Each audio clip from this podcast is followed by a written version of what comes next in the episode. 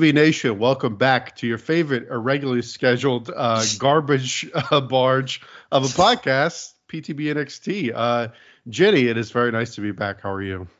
I'm I'm so happy to be in the garbage barge again with you guys. So excited. Tim? The garbage barge slowly moves forward through 2015. One of these days we'll we'll catch up to uh to 2020 uh well, let's just No. say um 2021 cuz we're not doing NXT 2.0, let's face it. Nah. No, we, no we'll way. never make it there anyway, so it's fine. Well, let's let's um if we have an endpoint in sight, we we might actually be able to achieve it. It's those podcasts that just go on def go on indefinitely when you're like I, I just can't do it anymore and you have an existential crisis and you uh quit doing all podcasts forever. Yep, that It's does like it's like y'all with the uh, the Journey Through Infinity because they release like Oh six Marvel God. movies a month, so Uh-huh. I y'all are kind of fucked on that one. Yeah, they I feel like uh, they sort of um pulled the rug out from under us, you know, because it, it felt like again you're making progress, but Mhm. oh wait, there's been all these movies now, and there's all these movies still to come, and it's like it's almost like it's never going to end. Jenny, not. I don't know if we It's thought not. about that. The journey Started, through Yeah, right. infinity. I mean, it's Let's right in the title. Why are you surprised? yeah. That's, That's what we're doing. same. It's until you die, Tim. Wow, that's that's just heavy. That that's what the contract says. Anyway. Uh, Very welcome organic to PTB NXT. Organic plug. Yes, welcome to PTB NXT. Um, we've been out for a little bit longer than usual, but as we said many times on the podcast, we are a cursed podcast. The gree often gets us, and it did this time. I don't. Uh, we. I don't know if we're going to get into it, but, but um, what we will get into is me expanding you guys' vocabulary as I picked up this new bit as we moved into 2015 NXT timeline. Um, completely unrelated and honestly stolen from another podcast, but uh, we're going to do the Cajun word of the day.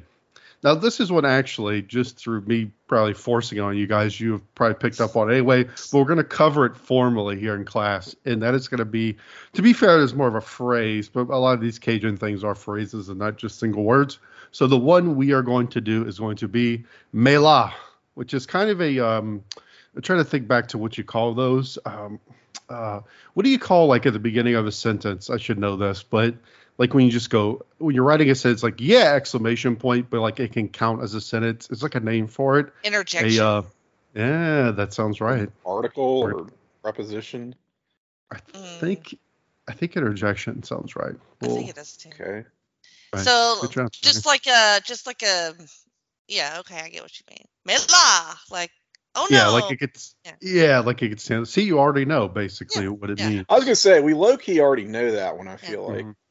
Our listeners probably don't.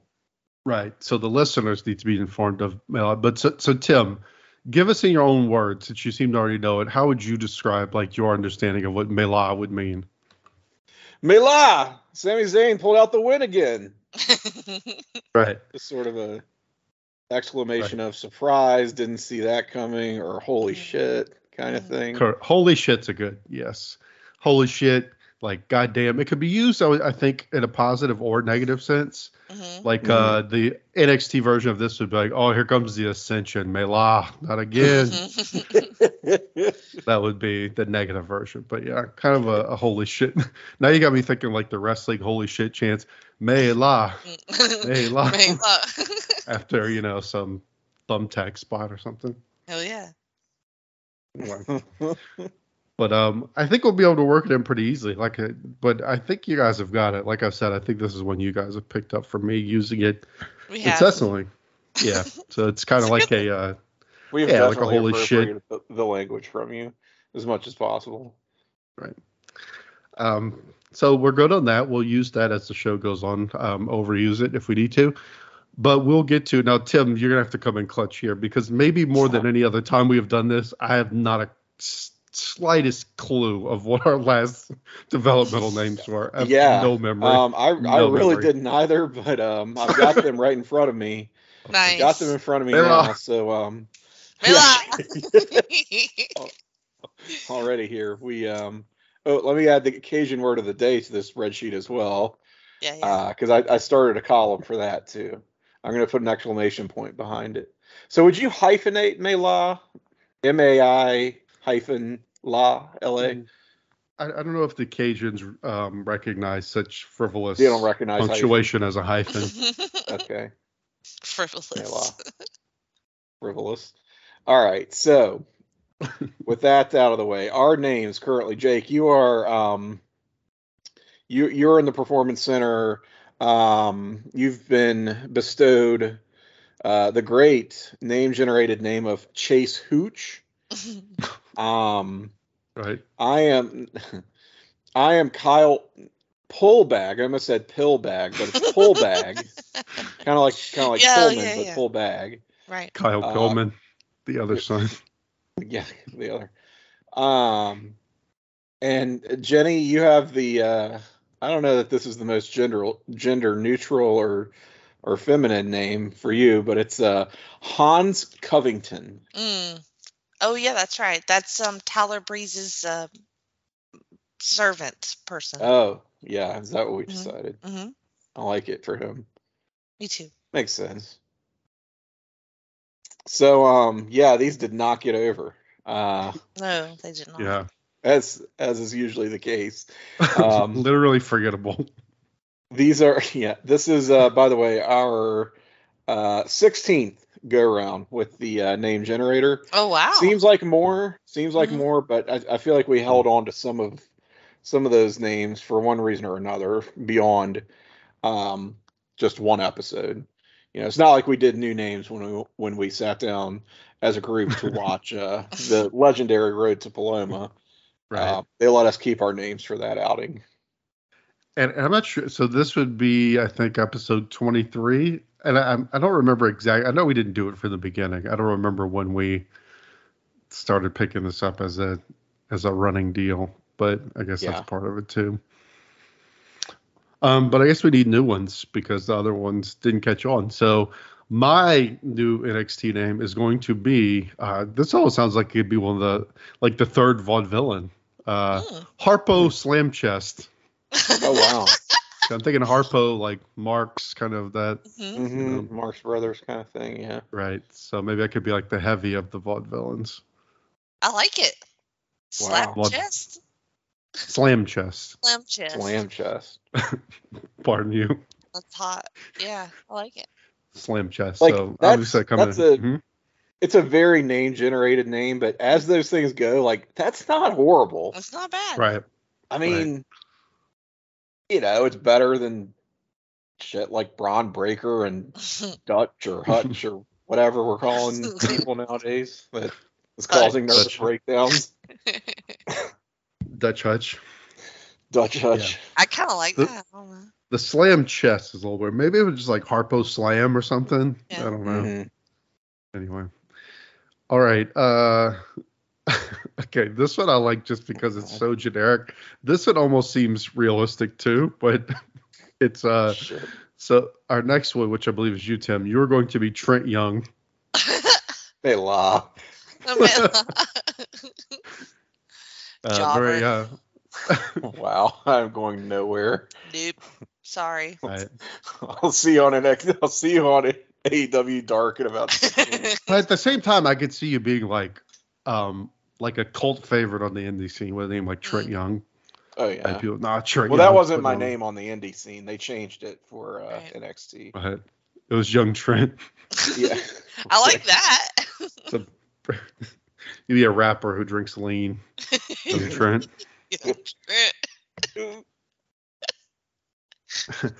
You could Scissor up, please. reform the Young Dragons, but it'll be like a whole different thing this time. Trent Young. Uh, I don't really know what else to say of about I Trent Young. nothing. I mean, it feels like a name we've had before, but I'm looking over the list and I don't see it.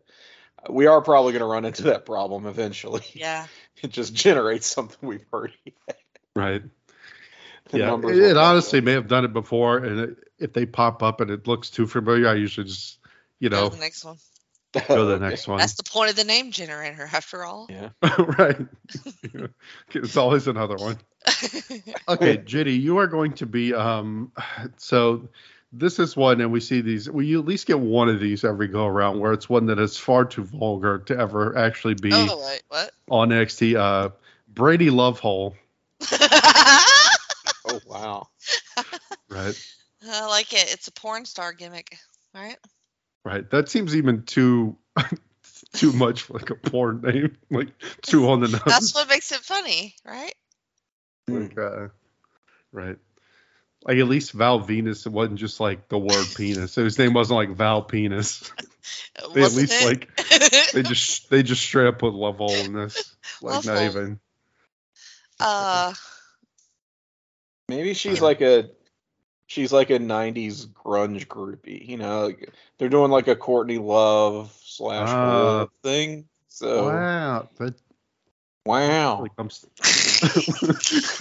wow. Welcome Owen Wilson to the podcast. Whoa whoa whoa whoa. They laugh.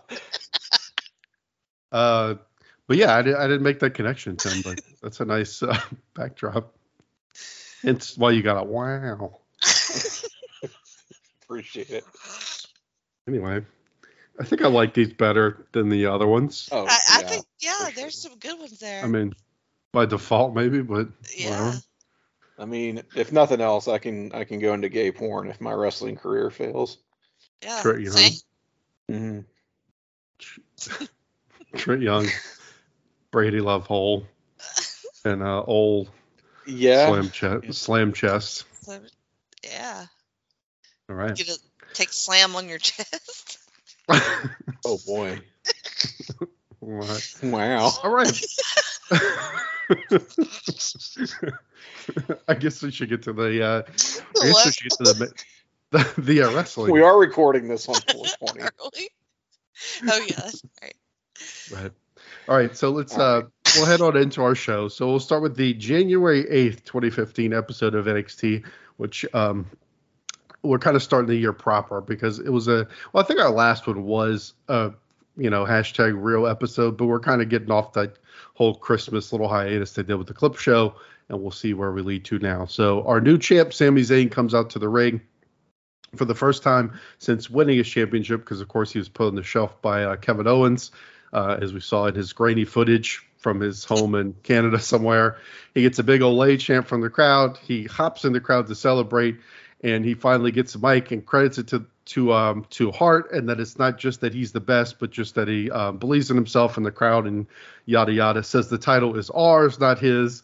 Uh, he mentions that he is Zayn, and they are the Zaniacs. They write the songs, they skank together as one. Uh, just him congratulating the crowd. I thought this was a. It was cheesy for sure, but I feel like it works for him. I don't know how y'all feel. Like I feel like the cheese works for Sami because it's kind of his character.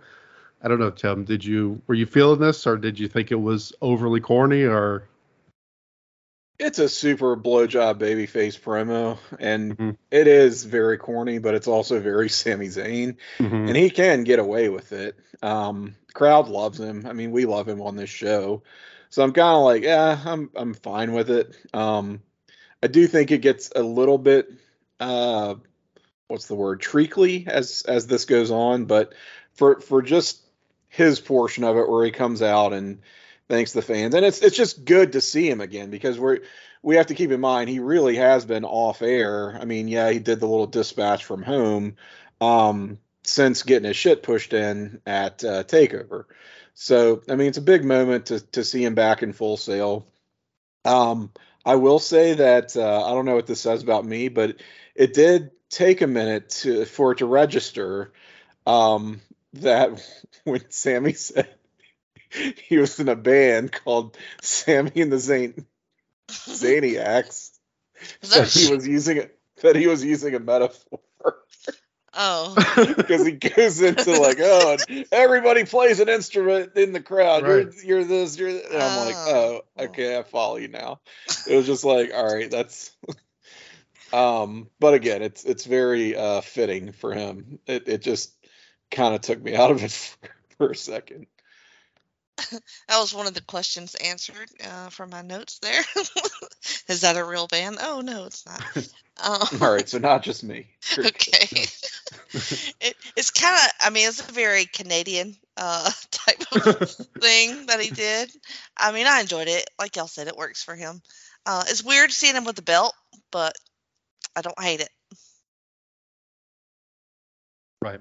Um, so he, gets into the second part of this where um, he says that the night, his big night, didn't end how he wanted to because Kevin Owens ruined it. And he's back and ready to defend his title. And here comes the former champion, Neville. Neville congratulates him and shakes his hands. And Sami says he thinks they should have a rematch. But here comes William Regal. Um, the crowd chants for him, but he kind of shuts everything down and says, This is not about him, which I thought was great that he kind of um, puts the gravity on what's going in the ring, even though the crowd loves him, which I thought was cool. But he then sets up the rematch for next week. So, um, Big Regal setting up a b- big rematch for next week, which I would have to believe is going to be the final blow off for this little Mhm. feud. But I'm not going to complain much about getting to see these guys again, Jenny.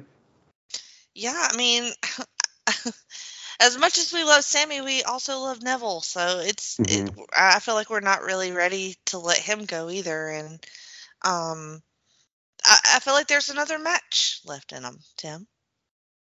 Well, between Sami and Neville and Regal coming out to officially make the match, this is all just way too polite. But um, Yep, yep. all that is to say, we we do not mind getting this awesome rematch uh, because it's certainly Sami's title win. That match with Neville was was a highlight of the calendar year 2014 for NXT. Um, really off the charts. If they can do that again, we're really going to see something special. So and and on free TV, no less. So look at us already making matches for next week. Big big rematch here. Um, I'm definitely down for it. Okay, and we'll talk about that in just a few because we'll obviously be covering that show. All right, we head to the Vaudevillains, um, and they are ready for their rematch. And, and then they pretty much just tell us that they are um, putting over how manly they are, that they are men, and they are manly men who are men. And that was about the gist of this whole promo. And they can do squats, or one of them can anyway, because he does yes, it. and black Simon and white, does- no less. Yeah, Mm. I'm like, okay. As the new third vaudevillain, I approve. Slam chest. You gotta support well, your boys. what what cal- what calisthenics are you gonna bring to the group, Jacob? Mm, well, you know, slam a chest. I don't know if that's um, in modern, you know, um, in modern exercise. I don't think that's really known to do anything. But back in the uh, vaudevillain days, that was considered, you know, a way to get the blood pumping to Oh. your chest area to uh, gain muscle Mm. there. The um, the steroids of its day, honestly, S- slamming your chest. just yeah, just hitting yourself, basically. right, correct. It's all in the name. Sounds right. There used to be this thing. It was marketed in old comics from like the the 60s and 70s, probably more like the 70s. It was called the Mark Eden Developer, and it was like one of those. Um, you remember the the old uh, Lex Flexor um, that what's his name uh, Palumbo or Stasiak or whoever the guy from WCW would walk around the ring making fun of Lex Luger, pumping his chest up. And it's like a thing that you just squeeze, right? And he would Mhm. use it as a, a foreign object as well. Kind of looked like one of those. And um, they would try to sell this thing both um, as a means to actually develop your pectoral muscles and to give uh, flat-chested women huge tits. And um, I bring this up only to say that's um, what I thought of when when you suggested that that uh, your your exercise would be focused on, you know, slamming your chest, of course. Mhm. Um, and uh, my mom told me a story not too long ago that um, her mom, so my grandmother, bought one of those things back in the day and was using it. And then like huge tits. well, and then like six weeks later, she did actually have tits, and my mom was like, "Holy shit, it actually worked!" And it wasn't for like another um twenty years that uh my, my grandmother kept the secret. She actually got implanted. Holy shit! And my mom was like, "What? Wow. What? I thought you used that that marquee developer." And she was like, "That shit didn't work." Oh my god, that is legend status right there. I love it. She believed it. She believed it for twenty years. Uh, okay. She's just like doing it every night, like ah, where are my tits at? Mhm. It's like she did it a few times and was like, "Yeah, clearly this is not gonna work." Right. You have to supplement it with getting implants. Yeah, yeah. With actually, obviously. yeah, Right. the real thing. Yeah. Uh, Trying to think of a transition into this next match, and it's proving difficult to find a way from to get to the. Uh, let's the implant ourselves back into this show. right to uh Hideo Itami who's gonna be facing Curtis Axel, who's finally getting to wrestle after pestering Regal as we covered last time. Um, and even memified it, I will say, with uh, Mm. Curtis Axel pestering Regal. So he is going to be facing Itami, who we've been a, a bit low on. He's been overshadowed by Finn a great deal. So we'll see if maybe he can stand on his own. Uh, we still have Albert on commentary pushing Itami though as uh, the flair of Japan, really trying to get that over. Right. Uh, he also says that as the match starts, Itami is laying kicks into the quote large head of Axel, which uh, I thought was interesting. Corey questions how Albert can even find the hat, so he fires back up saying that he has a big head and it must be impossible for him to find a hat. So Corey uh, going after old Al there. But uh, the match itself a little slow. Uh, we get some strikes from from Axel, kicks from Itami. Uh, the, they tell us that uh, Axel is 100% a hunting enthusiast. Mm.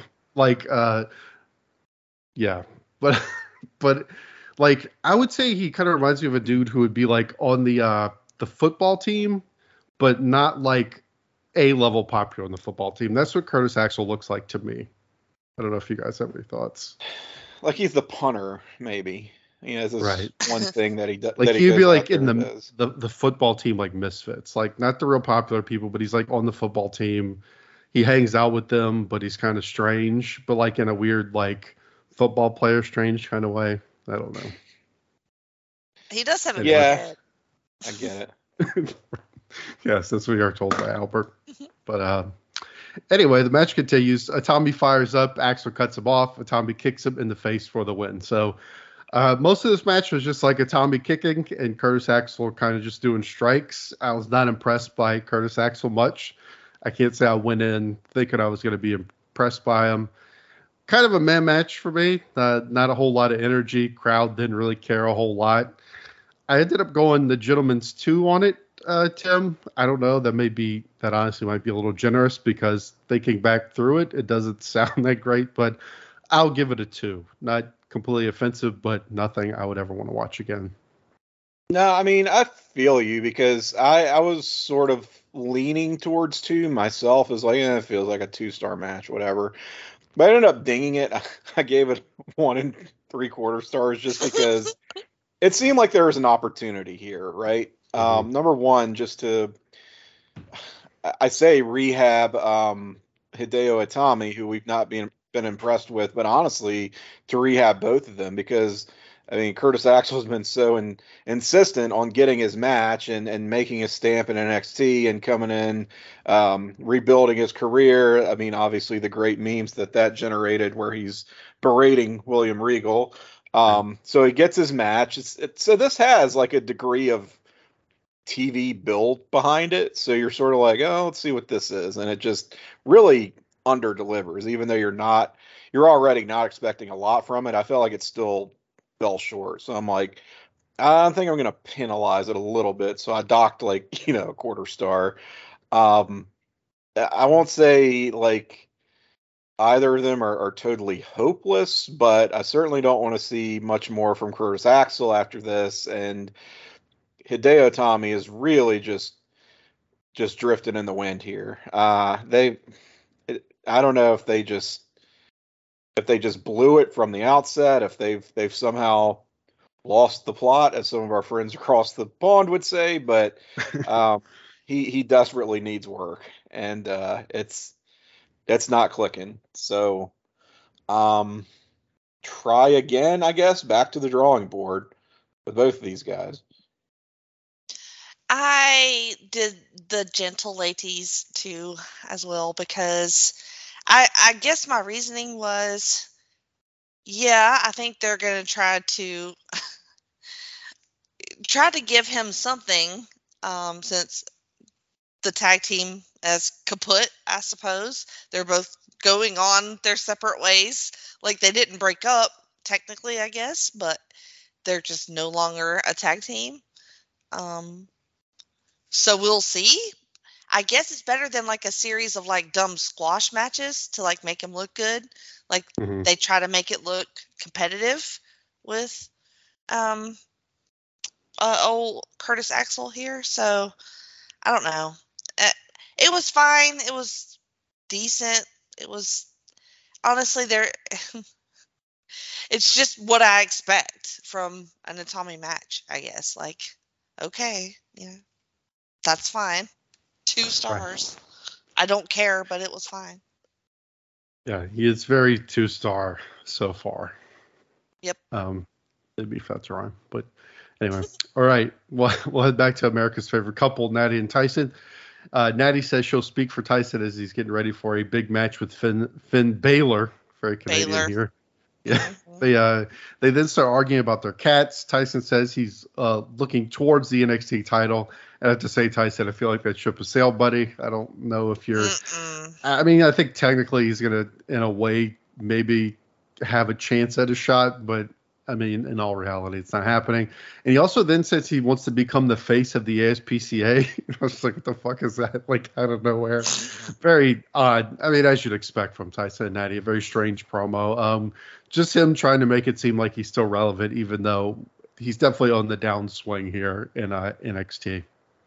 What is this being a man of the animals gimmick? Like, I assume this is from Divas, from I their was about to show. Yeah. say, yeah, Some sure. stupid bullshit from Total Divas like- where they're They apparently have a lot of cats, and as you know, anytime there's something even a little bit quirky about somebody in WWE, and they find out about it, that has to be their entire identity for like the rest of their career. So that's what this is. Now they're crazy cat people because they're gonna push this so hard.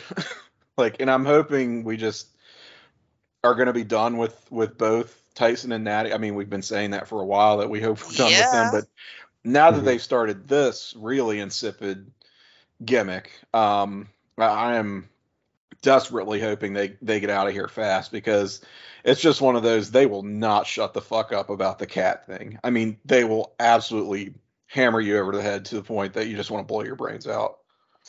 Like, I love cats, but I hate them. So I don't want them to talk about a thing that I love. I want them to shut the fuck up and shoot this into the sun, please. Thank you. Right. yeah. Clearly, if you like cats and they're trying to get them over as cat lovers, it, it makes you hate them. They're not Yes. doing something correctly. Yes. Right. Stupid assholes.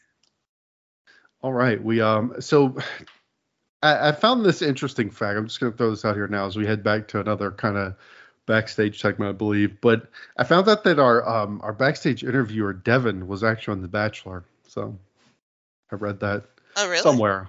I was looking Oh, at that. wow. She was on the um the first episode, like in this, like concurrent to this time frame too. So I think it was like whatever the Bachelor premiered this January or something. And she was on the first episode. I think she was gone after the first one, but Mm. yeah.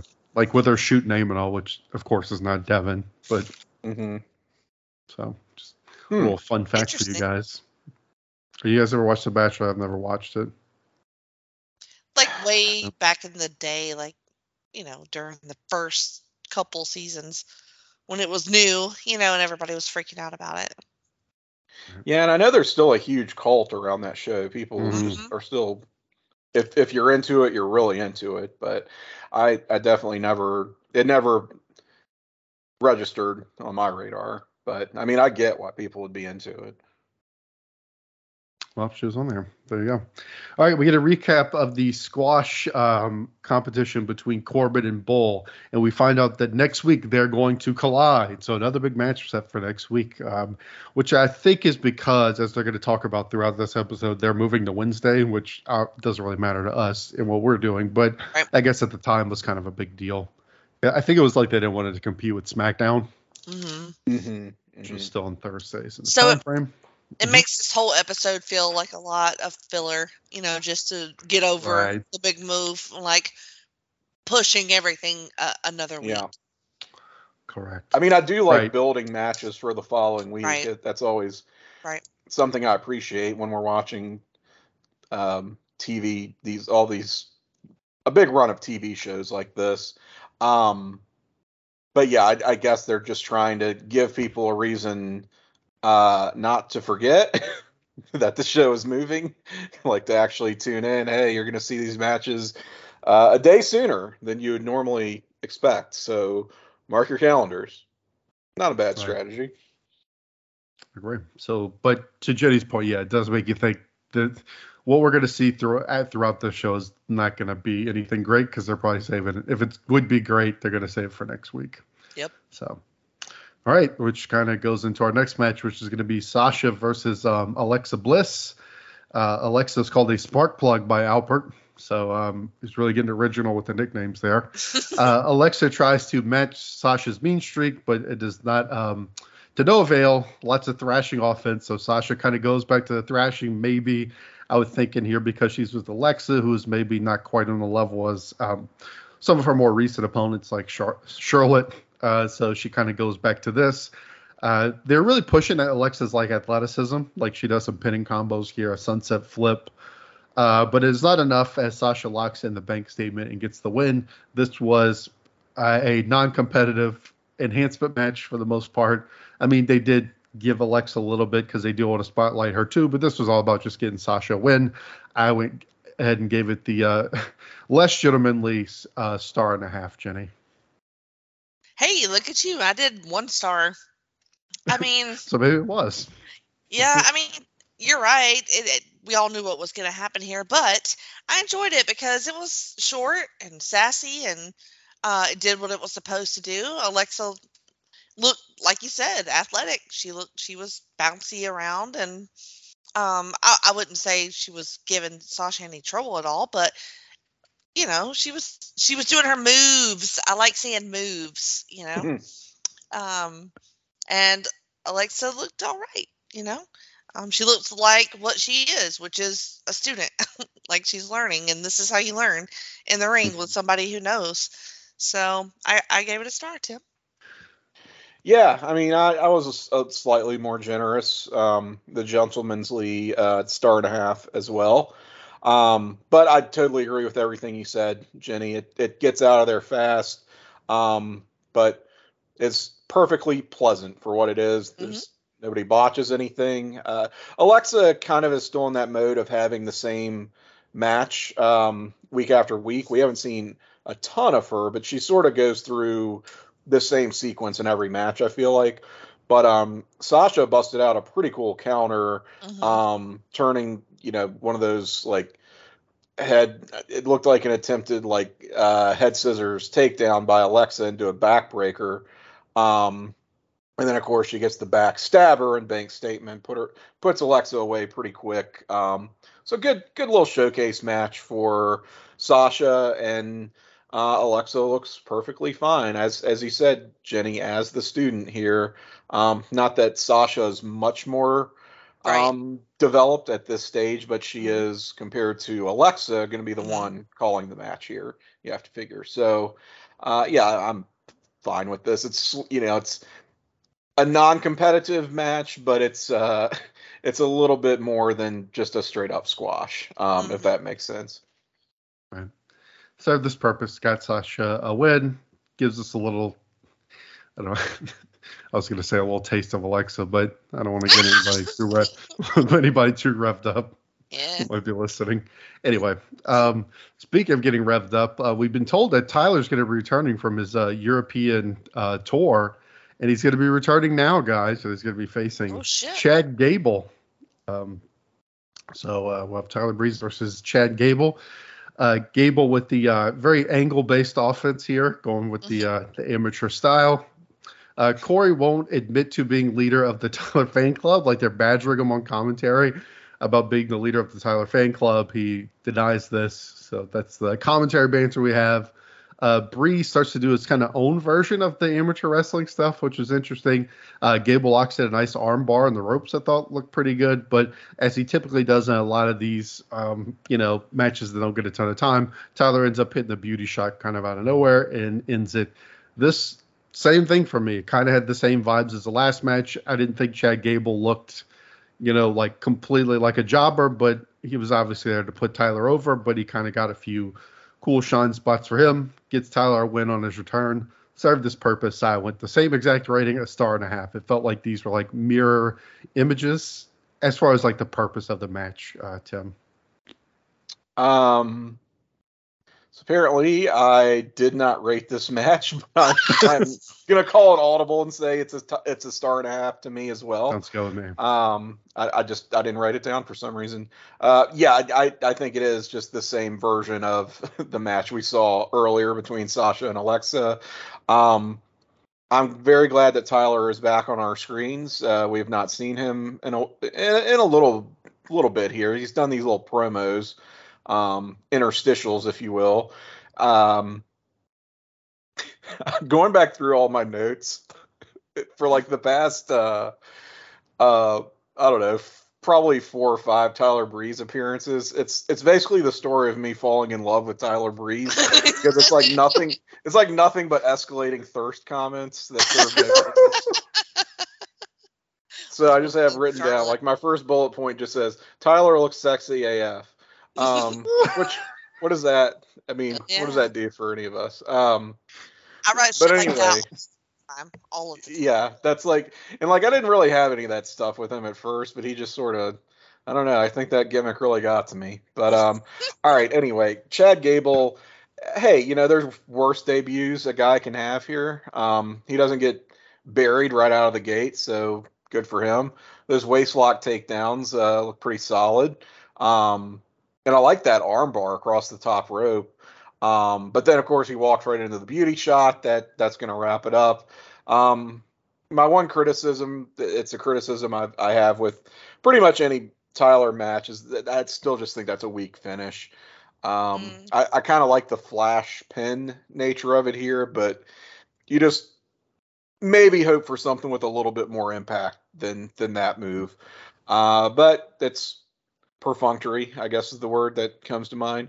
So I, will go once again star and a half, uh, like Jake, like like our last match. Interesting that you both commented on how it was exactly like the match before because I also had that comment. Like I just watched this match. Um, but so I did the same rating that you guys. I did a, a another one star. Um, Tyler, it is good to see him but he's um I mean, I, and it's part of his gimmick to be a little bit detached, but he seemed particularly devoid of much emotion other than just vanity, you know? Like, I don't know. I wasn't, I, mm-hmm. I don't want to mm-hmm. say I wasn't feeling him. I, I, was happy to see him back. It's good to see him back, and especially to win. Um, but I don't know. I like him when he's a little bit more sassier. He seemed a little subdued. Maybe you wonder tired. if maybe he ain't he ain't feeling it so much. Maybe he's jet lagged. Maybe, yeah. Europe, I mean, yeah. flying in from Switzerland, wherever his seasonal mm-hmm. residence was, to make this show. I mean, it's going to take a lot out of a guy. Plus all the sex he's having outside. Oh, right. Yeah, that's very draining. With me. Um, right. Obviously. All I can think about is the um like in the office when Michael has the uh, diary about Jan, and it's all these entry, uh, mm. tan everywhere, Jan everywhere. Like that's that's Tim with Tyler Breeze. yes. so hot. Can't wait for another Tyler match. what what is my next thirst comment gonna be? Right. I can't wait. Uh, we need a comp. I'll let you know. Put these all as a comp. Anyway. All right, we now head backstage to a Finn Balor was very excited to uh, face Tyson Kidd. Uh, very heavy on the accent. I know I just did the Finn Balor like Canadian, but he says, um, "I've looked up to him my whole career." Uh, whatever he's talking about Tyson, which is an interesting guy to look up to your entire career. It's Tyson know, Kidd. Right? But, no, um, fuck that shit. He, Who would say like he's lying? Yes. right. just feel like he's lying. That's bullshit. Right. They have to try and put Tyson over as this like um, you know, this veteran that all these like he's um like this technician that all these guys have looked Yeah. up to. Right. Um, but then he spins it into a uh, cat pun and says that uh, Tyson's going to need more than nine lives when he faces him. So, a lot, lot of cheese on this episode. A lot of cheese. But I feel like guys who could kind of pull it off. Mm, Uh, maybe going to Tim with Tyler Breeze. Maybe Finn could pull it off because he has like 10 pack abs, so it doesn't really Mhm. matter if he makes corny jokes. I don't know. he can pull it off to some extent. Well, gives us another big match for next week, right? Right? Well, a big, uh, uh, I guess you can call it a big, um, A real showcase match. for yeah, a real match. Thank you. Yes. a hashtag real match. Right. Yeah. All right. Uh, but after the break, we come back and we see that Tyler may possibly have a stalker that they're starting to push. I don't know. We see that um, they kind of show that there might be somebody. Why? Maybe it's Tim. Probably should have admitted all that just now. yeah, right. giving Really your shit yourself up. away. That was very ill timed on my part. Mhm. right.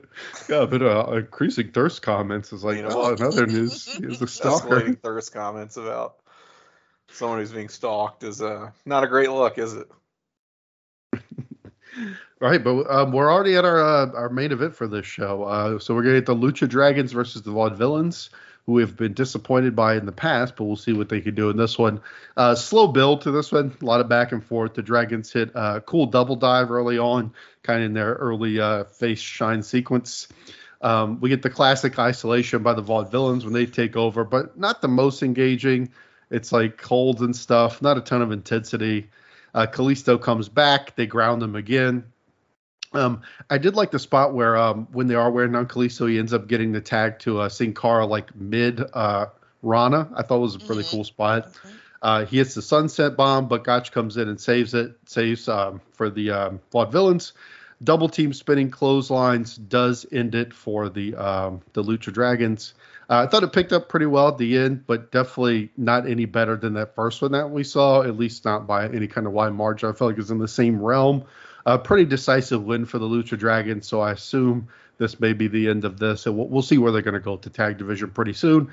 But I ended up going like right down the middle, two and a half, just kind of a solid tag match. Jenny, um, again, didn't tear the house down. I just continue to think that these two teams are capable of much more, but I don't know if they're just not being put in the spot or given the time or whatever. But it was fine, just you know, just kind of a standard solid tag match.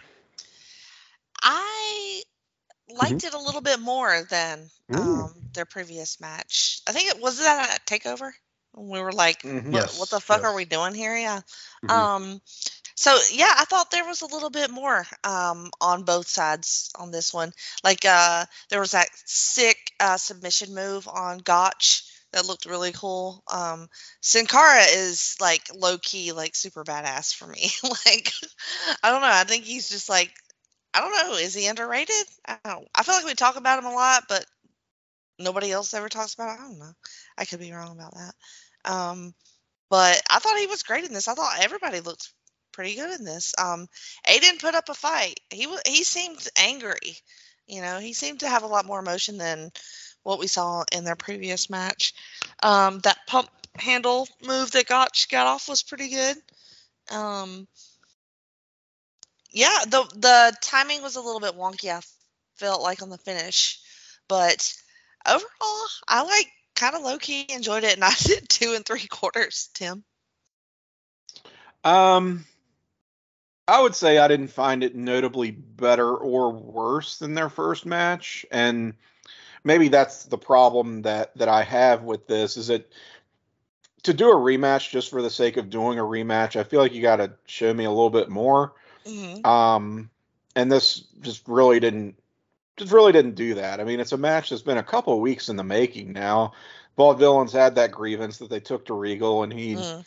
Sort of acted like he didn't have the time of day for him, but then sort of begrudgingly agreed to give him the rematch, and you know, here we are. Um, but it felt a little, just felt a little paint by numbers. Felt like we'd already seen this match. Um, here it is, just to kind of run out the clock on this this you know TV show that we've already said is a bit of a placeholder. Mm-hmm. Um, so I just I wasn't overly impressed by it. Um, I, I, that said, I mean it's fine. I gave it two two and a quarter.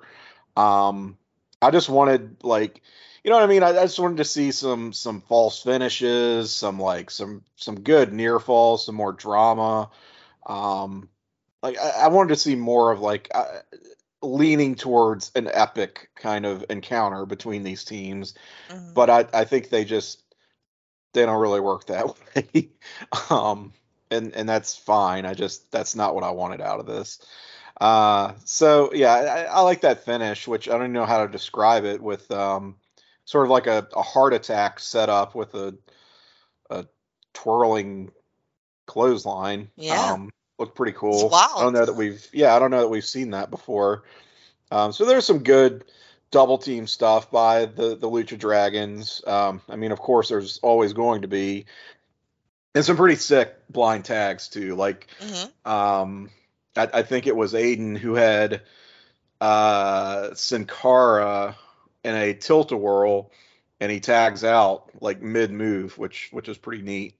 Um, but beyond you know just a couple of neat spots, I it didn't knock my socks off. So um, yeah, I didn't hate it, but not quite as high as you guys.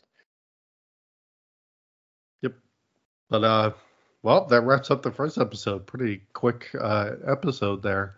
I thought it was a pretty straightforward one. Like we said, it, it's more not a whole lot going on, but it kind of serves its purpose. It definitely was to set up the next one that's poised to be a pretty big one, or at least they've hyped it that way. Mm-hmm. So I ended up going four out of ten on this one, Jenny, because like I said, not really their fault, but I didn't want to dock it too much because there was some solid wrestling. The main event was pretty fine. There was nothing like stupid or that like made me angry or hate it. Mm-hmm. Uh, so I went four out of ten. Yeah, I mean that was my logic too. Like, you know, for what it was, a, a sort of placeholder episode um, with, like you said, decent um, matches and um, hopefully closing out some of these storylines and and starting a few more. So I did five out of ten. Tim. Mm-hmm. Um, I'm gonna go four out of ten also, and same reasoning as Jake. Nothing.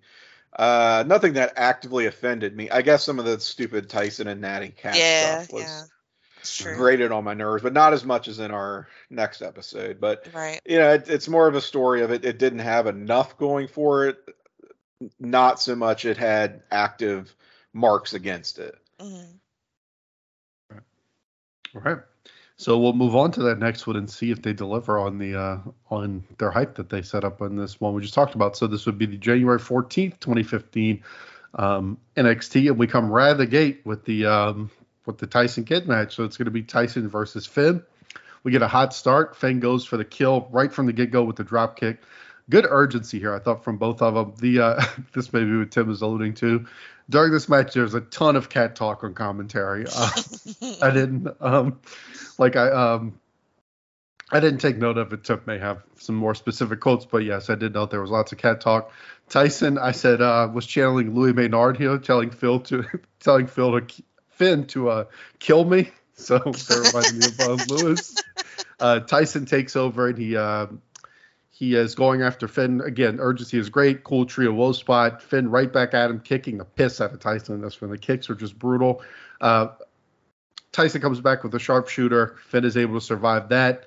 Uh, Tyson lands on his ass on the apron leg drop, um, which I thought was pretty good. Um, Finn brings him back in, goes for the coup de grace, except Tyson gets caught, gets up, so he just kicks his face instead for the win, which I thought was a nice little pivot on the uh, the ending. So kind of teased with the coup de grace and ends up kicking him. But I thought this was good stuff. My main takeaway from this is I love the urgency of the whole match. Like it didn't feel like they were just kind of going through the motions, doing moves. I thought Finn looked great. Tyson, I think, works really well in this role as a um, you know, someone who's in these matches to put over the guys that they're trying to put as stars, like a jobber to the stars kind of thing. Like he can go in there and have a more extended match, be competitive, make it feel like a bigger deal, go more like, you know, seven to 10 minutes than like three minutes. And uh, I thought they executed what they were going for really well. I think Finn is definitely on the come up here. you could see like the star potential in him as opposed to like you could immediately see the star potential as opposed to a lot of the people we're seeing here who feel like they're trying to find their way. He definitely feels like he's already there. Um, so I ended up going three stars on this one, Tim. I thought this was, yeah, a good way to open this, and I thought it mostly delivered on a good start to what they're hyping as a, a good show. Well, I will say I, I, did not write down any specific lines from the commentary Gosh. team about the cat. I just couldn't bring myself to do it. It was so um, grating. It just it mm-hmm. it's the type of thing that that makes me um, hate this company and hate myself for watching it. Um, it, it, just makes me so just beyond main roster angry. It, it, makes me cat cat commentary angry is what it is. And oh uh, I, and I never want to hear any of this bullshit again. Um, there was a moment early in the match, right after Finn hit the uh, shotgun drop kick after the bell. He goes up for the coup de grace. Um, I was prepared to award this match five stars if that had been how it ended. Um, but they, they they only tease it. Uh, Tyson escapes, so we have a uh, a hashtag real match. Um, I will say that these two guys actually really do complement each other pretty well in ring. Um, say what you will about the Tyson character, you know he's always solid in ring. Um, and Finn is a good opponent for him. Finn, though, he's just a ball of lightning in this mm-hmm. match. I mean, just from one end of the ring to the other, nonstop action, perpetual motion. Um, that hooking clothesline, uh, you know, whatever you want to call it, uh, the the um, uh, somersault outside the ring onto Tyson. It's like Tyson's just doing everything to try to keep up with Finn and get onto his level. And finally, it just takes uh, Finn essentially slipping on a banana peel. He goes for that enzuigiri on the ring apron, and uh, Tyson just just catches his foot right across uh, the top rope, and that allows him to get that sharpshooter for um, kind of a gutsy near submission there, as, as Finn has to you know crawl and, and grind across the ring to get to the the rope to break it. Um, and then the, the finish after that with the you know the inverted suplex again with the coup de grace, but nope, um, using I guess kind of an alternate finish here.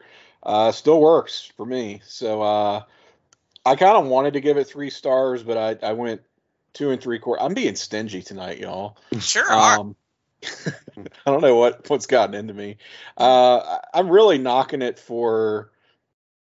For one thing, I just I don't know. It, it could have given me just a little bit more, and plus the commentary is unlistenable. So I penalized the match for it. That that is a fair point. Um, I did do the three, but because surprisingly, I really fucking like this match.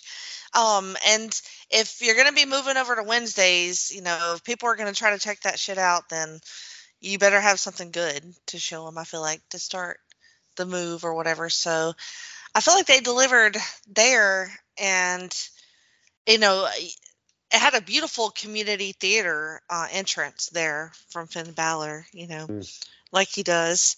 And then um, I called it the mustard versus ketchup match because they were in yellow and and red. Um, but it was pretty stiff. Like, and Tim, I think you said it really well, and I had the same note that they complement each other and they're sort of on the same level in different ways, if that makes sense. Um, Finn's rise and and Tyson's probably peak. if we're being honest.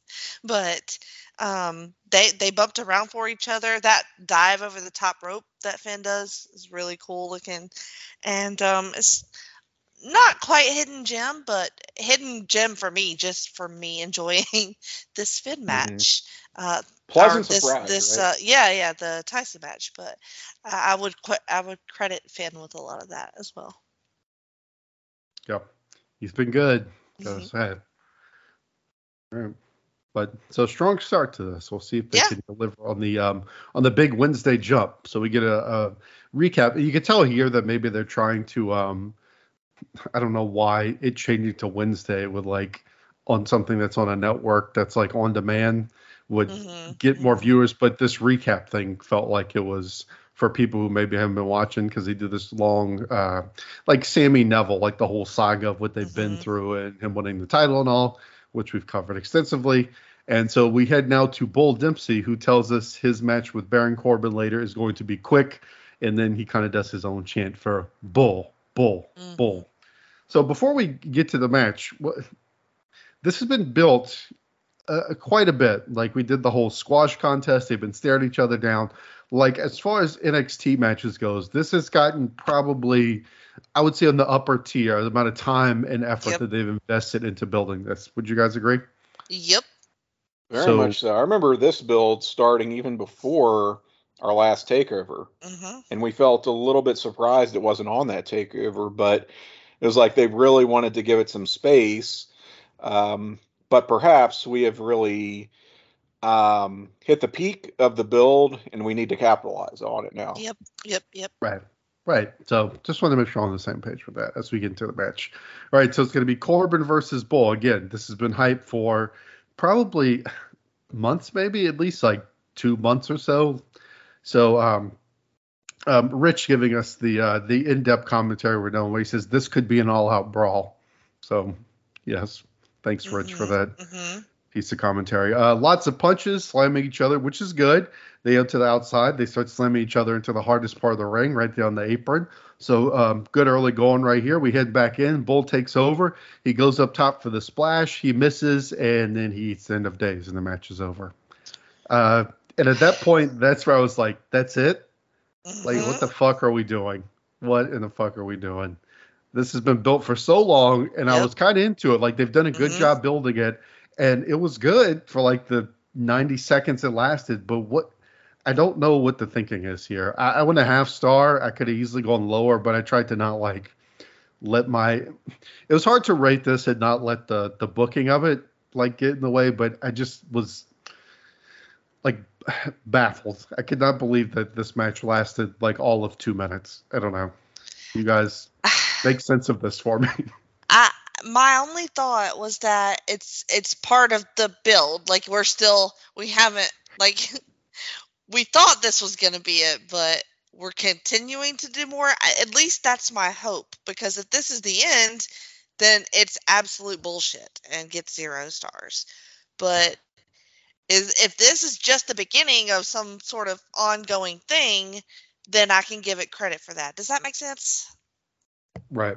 I don't know. I'm yeah, trying to give yeah. it credit, maybe. Conditional does, stars. But, yeah. But I'm kind of going with Tim, where it's like, and, you know, to their credit, they built it well, and like they Tim did. said, you know, they they've drawn out almost as much as they can. So logic would say, well, here you go. This is the. But yeah, I agree. Give them the benefit of the doubt, but it's hard to see. Or if like, there had been mm-hmm. some fuckery or whatever, but he just right. fucking ended up daze them and they was done. I'm like, at least let there be some fuckery and some question about yeah, win, but there was none. Right. So it's, it's confusing. It's a squeaky clean exactly. win, so it, it, has some real finality to it. Mm-hmm. I mean, I guess you could try to continue the feud, but why? I mean, they really settled yeah, it. It's yeah. about as clean as you can get here. But Tyson keeps getting matches somehow. So well, yes. So what does that even mean? Mm-hmm. Um, very true, Jenny. I uh, yeah, I I guess two things um, to try to make sense of it. Um, one is that both of these guys have had only squash matches to date. Really, they that's how they've been built mm-hmm. up individually. I mean, Bull even came out. Well, before he came out for the match, he tells was it Devin backstage, uh, fake name Devin. Uh, you know, it's gonna be short. It's gonna be a short match. Mm-hmm, so mm-hmm. Eh, he told us. Yeah. Uh, and number two, spoiled the whole thing. Oh well, he didn't exactly go his way, but um, you can't win them all, Matt Souza, Dempsey, um, or, or any of them sometimes. But anyway, uh, the other side to that is I think they just don't want these guys getting exposed, especially against each other. Ah, so they really point. are purposely keeping it short. But right. to Jake, to your point, I, I think there are better ways you could could have gone about that. I mean, there's early in the match, there there's a bit where um, Bull kind of just takes a powder um, mm-hmm. outside mm-hmm. the ring. Corbin falls right after him, and then they're just clubbering. They're clubbering on the floor, and I'm like, oh, we're going to do a double count out. Right. Yes. Which would have sucked, but it also would have been an effective way of allowing the feud to continue. So why not do something like that? Just like a a no contest, no contest, or double DQ, double count out, whatever, just to push it out further. But to have it end in super clean fashion like this, I mean, it does help Corbin. Don't get me wrong, but it, it really leaves leaves us with nowhere to go uh, here with Bull. And if they're going to try to continue this feud, I just question why. Um, so I'm a little mm. conditional on my feelings towards it as well, Jenny. Mm-hmm. Uh, I'm going to give it, you know, most most squashes I do like a half star, so I'm going to do three quarters of a star, a little bit better than a regular squash, but disappointing given what we would right. Um, want to see and expect to see based on a a build like this. I I, I like your point about like um, they only ever work squash matches, so maybe they don't have you know much more than that in them. But what they were doing was looking good. Like it looked right. like they had more. Like I, I don't know. Like and that's what I was gonna say too. It's like no one's expecting to go in there and be like Eddie Guerrero versus Rey Mysterio right, or some shit. Like they, yeah. even if they did like the Brock special where you just go in there for even like five minutes, a but sprint. just a sprint. Yeah, yeah, and just beat the piss out of each other. I would have been totally satisfied. I think they both would have came out looking better for it. Like yeah. Jenny said, do what they did the first two minutes. Just go a little bit longer. Maybe as they go, throw up a few bigger bombs. Like it's not like they have to be these like technical marvels to go in there and pull that off. I mean, we've definitely seen Bull do more. I mean, yeah, we have. Unless unless literally Corbin can only punch and do the fucking end of Days. At that I point, mean... don't don't give him a yeah, feud that I mean, builds for months and yeah. if he's not able to have a five minute match. I don't know. Preach. That's, I felt or so even a four by this. Match. I mean, you can't tell me that even if they had rehearsed it move for move for a week, and that's probably all it would take is a week to do a four to five minute match. Um, just to have the same match over and over and over backstage at the PC, what you know, whatever, mm-hmm. um, until you get it right and just put that in front of people, it it would have been fine, I'm sure. But I, you know, I guess that just wasn't the rationale here for whatever reason. Uh, maybe they got caught for time. I mean, maybe right. it's one of those things where it's, you know, well, this is going to be a short match anyway. It's gone from four and a half minutes to 90 seconds. Uh, whatever, you know. Yeah. It's just a bummer, you know, like especially because I feel like they could have stood out too because mm-hmm. they're not really doing this anywhere else in NXT. Most of the matches are like, you know, Sami Neville, Tyson, Finn, like that sort of match. So I feel like if they go in there and do like a, you know, a Hoss Bomb Fest, it could have really stood out. It's it's more like mm-hmm. disappointing than anything yeah. else. Like, right? Anyway. Yep. Yep. All right. What's also very troubling is Eva Marie and her health. And uh, on Total Diva, she is apparently the storyline is that she's putting her career above her health, which you never want to do, guys. So. Whatever. this is your How life. This is your health. Whatever. Or I'm assuming her boyfriend. Anyway, so that's your Total Divas update. And uh, now we will go to our um, women's tag match. So we have uh, Sasha and Becky are going to be facing Charlotte and Natty, um, which uh, Sasha and Becky are now. I don't think we're known as this before. This is the first time they've used this, calling them Team BAE. Team BAE. Yeah. Did, did you catch what that was supposed to, like? Does it supposed to actually stand for something, or did I miss that? Best at everything. Ah, okay. Oh God. That's what Renee or somebody said on commentary. Well, I guess that's better than BFFs, maybe, but still making it seem like they're 13 years old. anyway, the uh, all right. They're so not the, best uh, friends. It's an alliance. Mm-hmm. Right. Right. And they're the best at everything. It's kind of yeah. like back. It's kind of like Bianca's EST thing, right? Which I guess she doesn't really do anymore, but she does. Does she? Mm-hmm. I don't watch the shows. I mean, I just watch her matches. Mm-hmm. Right love Bianca. Anyway, um, yeah, I mean, I, I, don't think we've heard this. Uh, I don't think we've had them identified by a proper team name. So nope. I don't know. I always, I always kind of like that rather than two singles wrestlers being, you know, Sasha Banks and Becky Lynch that they have a, an actual name.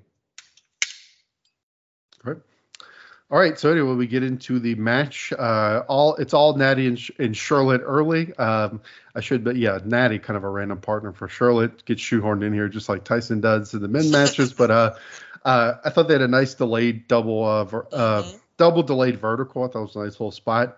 Um, everything in this match I thought was real smooth. Like uh, lots of reversals. Uh, very little of what I usually call the jank. Like not a lot of whole lot, not a lot of um, kind of weird spots with it. Know where they were doing. Everything flowed really well.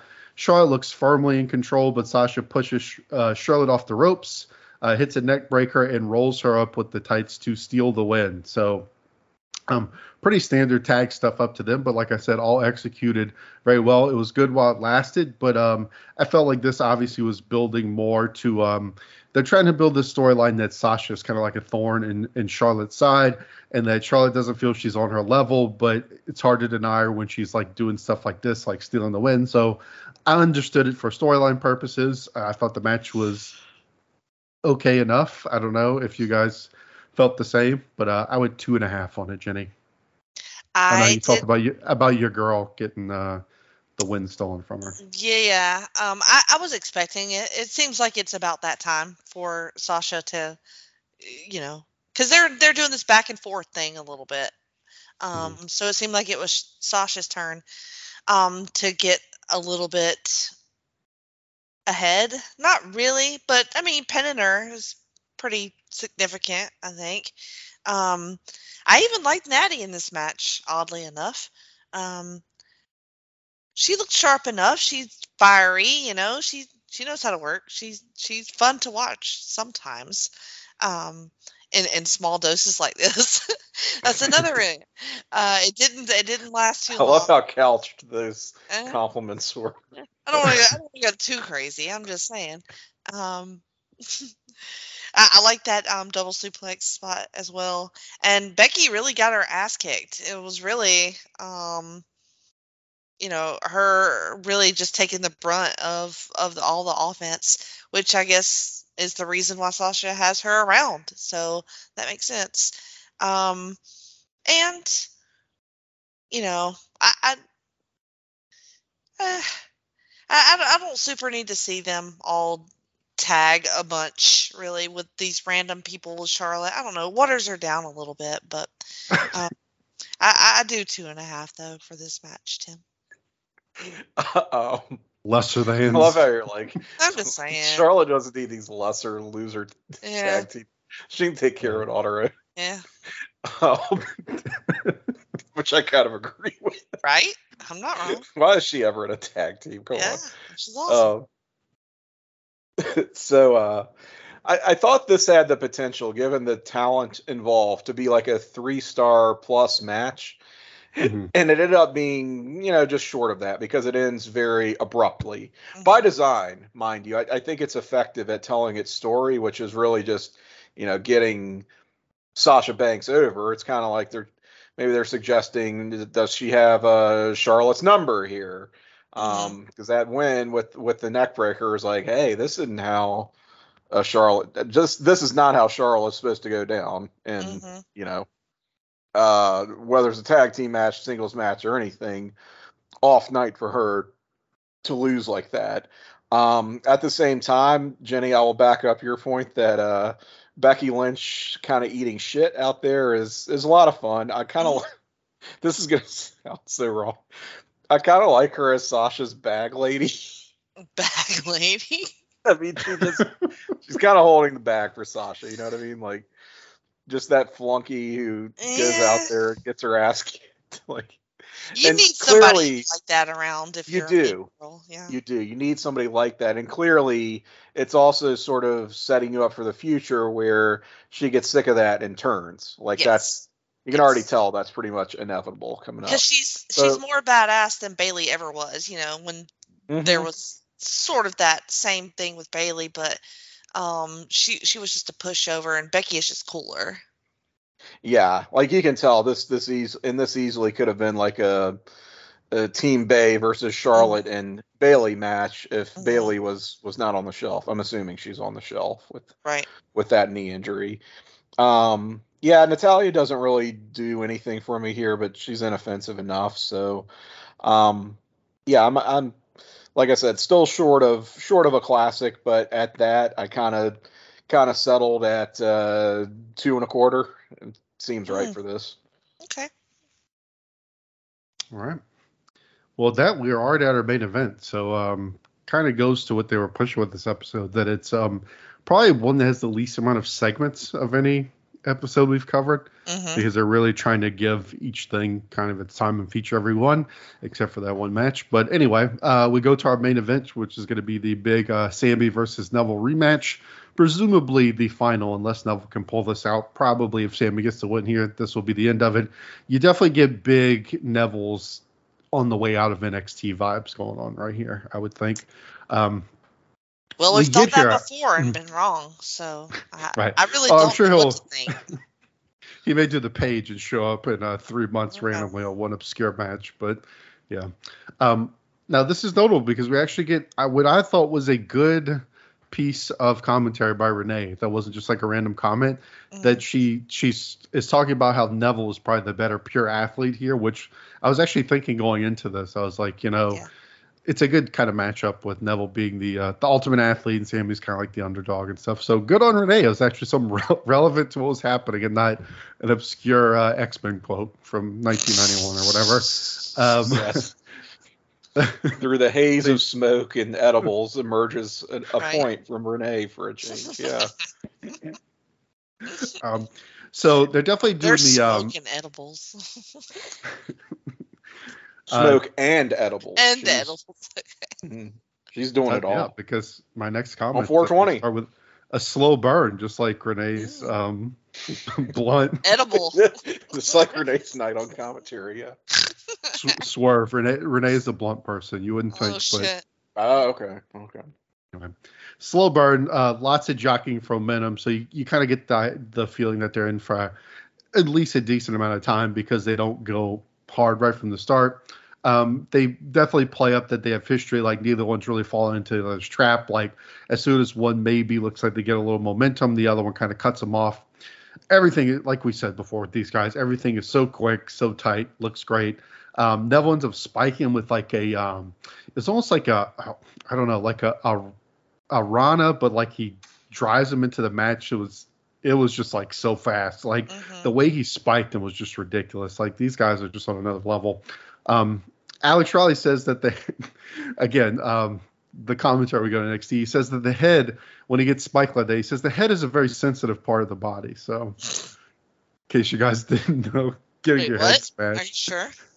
Yeah, thanks for Hmm. thanks for that um, little point, Alex. But uh, Yeah, I've after never stubbed my toe and gotten CTE. Thanks. Al. Right.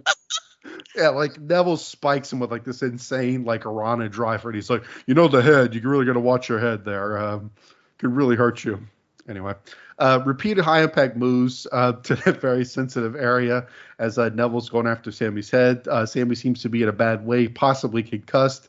The uh, ref checks on, which this is something that I really is getting kind of old in NXT, and I feel like it's always Sami they do this for, and I feel like it kind of Mm.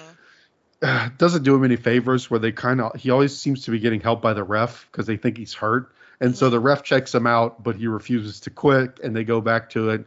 Um, a lot of bombs being thrown. Neville goes up for the red arrow misses that. Sami misses the luva kick. Um, really good near fall and a roll up by neville after those two missed finishers. But uh, Sami survives it hits the exploder and then hits him with the Helluva kick uh, for the win. So um, i thought this was a uh, I like the ending to this. I like the whole trope that they each missed their finishers before Sami was able to finish them off. Um, really cool, uh, tight match. Everything felt uh, super high impact. I thought, um, like pretty stiff. Um, I like that. Like I said, them both missing the big moves and then Sami surviving to get the win.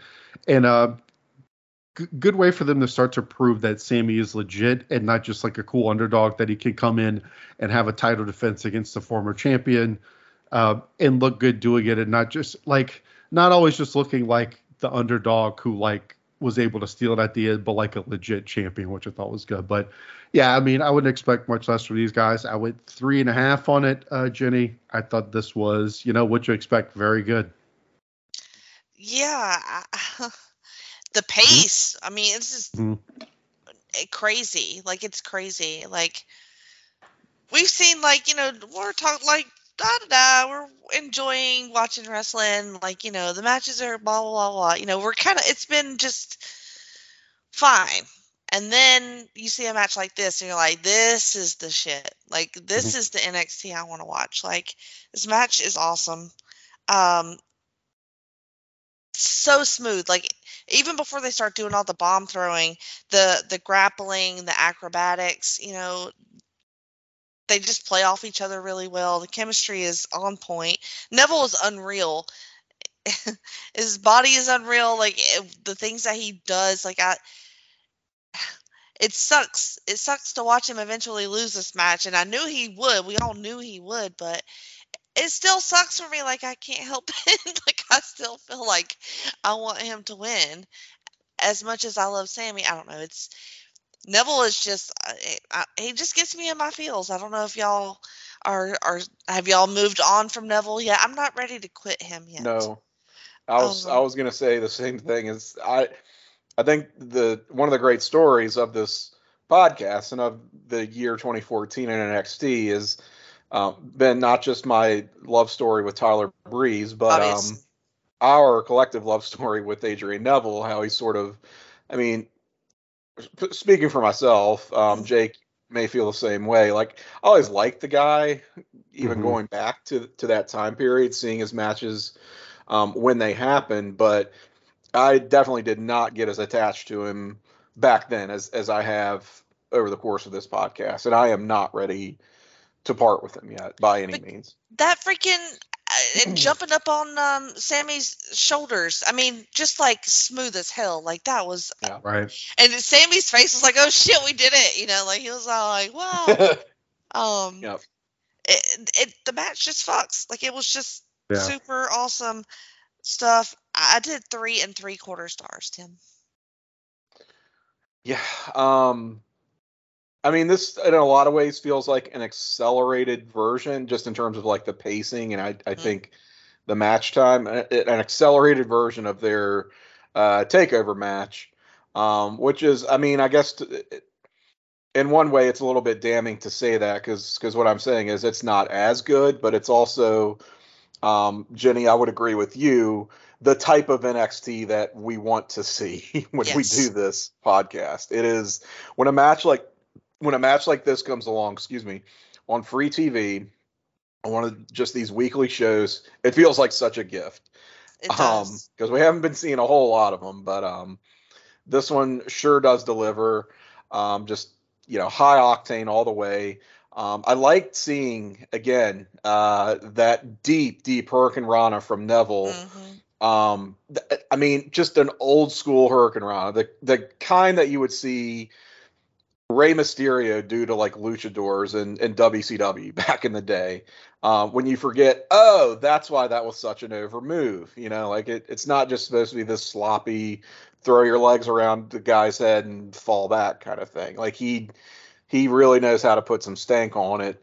Um, and Sami too, with you know, getting that that hard fought blue thunder bomb at one point. If anything, it looked like um he went for it and they kind of there was maybe a, a miscue, possibly, but they're they're so good at covering up these these little things that I could believe that it was just part of the match. That it was just you know, they had to really jockey for position Mhm. to to pull the move off. It just what could have been a botch, they turned into like this this moment of, of great drama in in just the middle portion of the match.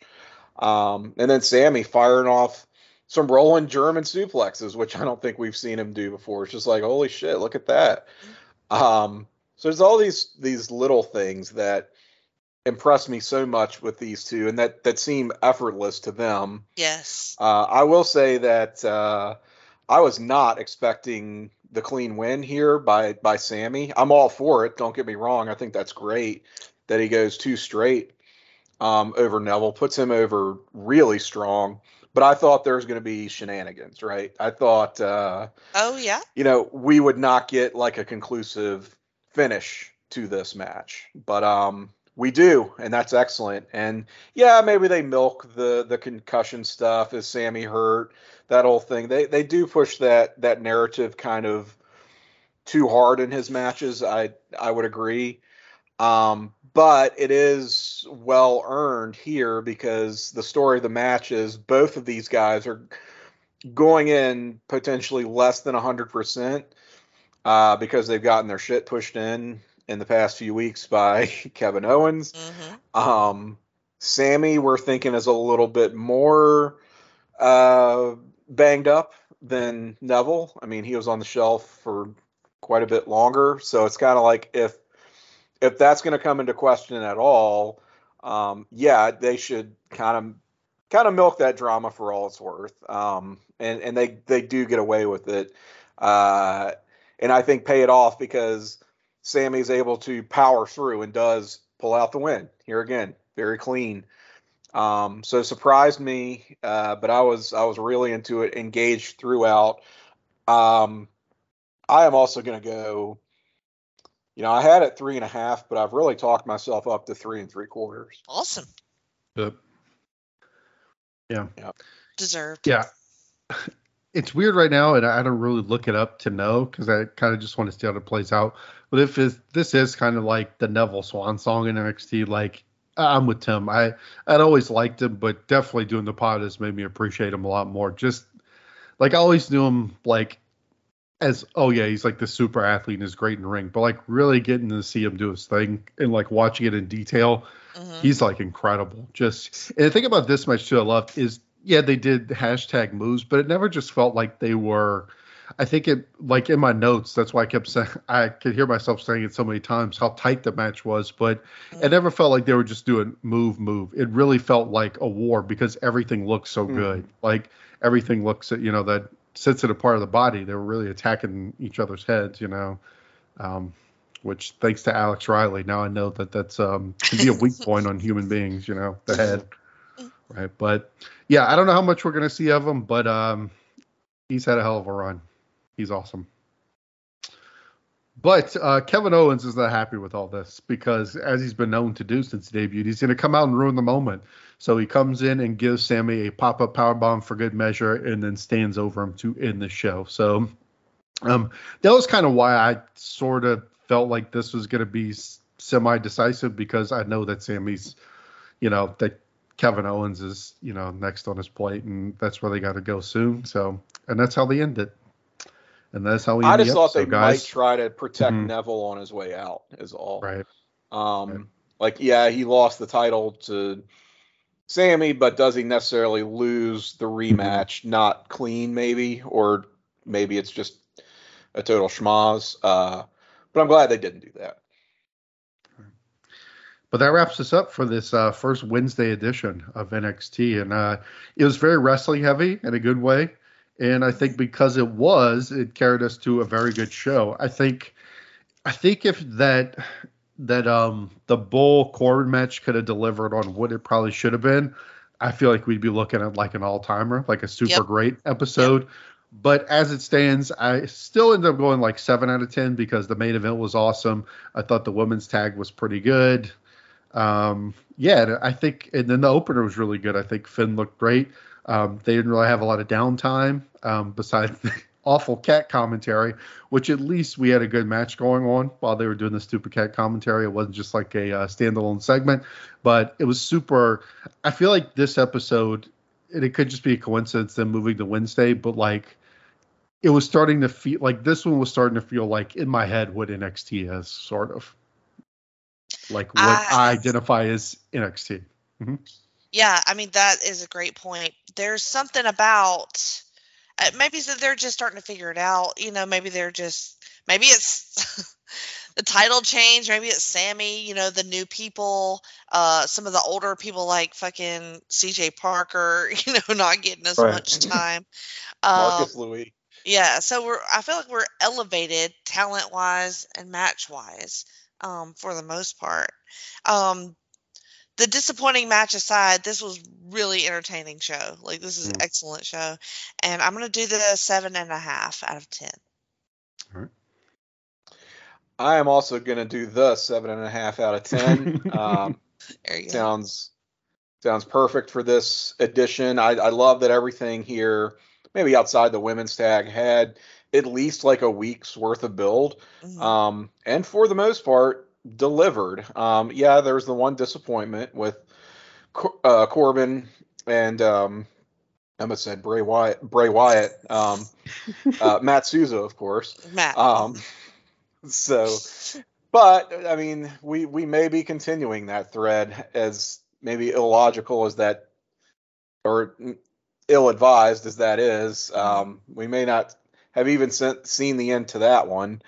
Um, but yeah, it it just is a solid show that um, has some real excellent talent show. Like, there's no real scrubs Mm-mm. on this on this episode honestly i mean that I, I think that's a great point that you raised jenny that we we really this is feeling more and more like the the nxt that we know and love where that you just don't have the bullshit like Yeah.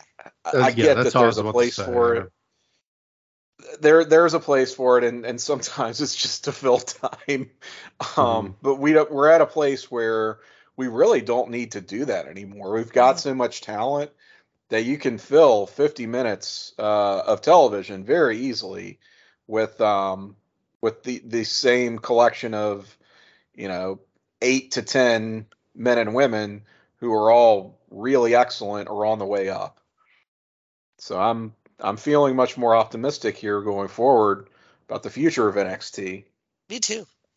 Yeah, like I think you were saying it too. Last time, I was like the less of the stupid shit that we were so accustomed to in the first year, like um, you know, like all the fucking Marcus Louis and you know what's it like being bald and Mhm, mhm. the uh, you know all that like nonsense that we would have on every episode that was kind of sometimes entertaining like a dumb way but i feel like they're leaning away from that and starting to put more focus on the um you know the extremely talented wrestlers that they have which seems like a good play in turn, I think our, our podcast is becoming more and more serious as well, because I feel like we we have a lot more um, quote unquote wrestling talk uh, as, as these episodes get more serious. So- we do too, so I'm pretty sad about that.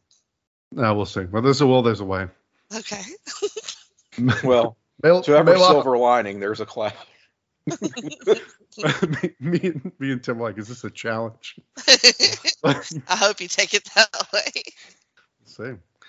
All right, so let's head into our uh, next one. See if they could ride this wave of momentum. So this will be the January 21st, 2015 episode of NXT. We start off with the commish Regal in his office telling us about the next NXT special. I love the. I like too that Regal. It didn't look like this. You know, I would think his character would have this like lavish, like very, you know, like like royal office, but it did. It looked like he works at like the um like a, like a notary. Like it was like a very basic office, which I enjoyed. Like he didn't have any like I would expect to have like ornate like brass fixtures like hanging on the wall or some shit like that. But instead he just had like a normal ass desk. You're like, where's I this throne? I don't get it. yeah, right. Like I thought he would have this like very regal, right? I mean, it's his name, but anyway, he says there's going to be a tournament to crown a number one contender for the NXT title, and that tonight Charlotte will face Sasha. So I was kind of surprised by that. Like, I feel like that seems like a match that should be pushed to takeover, but we'll see what Mhm. happens. Yep. All right, but we'll start with our first match, which is going to be uh, Sami versus Tye Dillinger, or at least we think it's going to be. But Sami is not fucking around. He's pissed off. He runs to the ring. He beats up poor Tye, throws his ass out like garbage, and then grabs the mic and calls out Kevin Owens. So we actually don't end up getting the match. Um, instead of getting Kevin Owens, he gets a equally pissed off William Regal who says, "When the bloody hell, Sami?" He's very angry that uh, Sami was trying to hijack the show. Um, and Sam, but Sami says he's not going to wrestle uh, unless it's against Kevin Owens. Um, Regal says you don't jump the chain of command around here, but then he sets it up for takeover, which I enjoyed. That he's like, look, it's like I'm not just going to give you what you want when you want it, but I will give you what you want as long as it's at the big show, not here. Um, but I um I don't know what you th- what you guys think. I liked uh, I liked Angry Sami. I liked Angry Regal.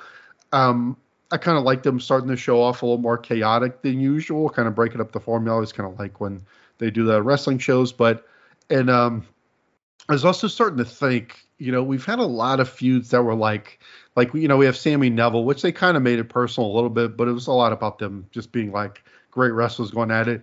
Is this like Sami, like Kevin Owens feud, like the most personal feud we've gotten in NXT yet, or maybe I guess at least for the title.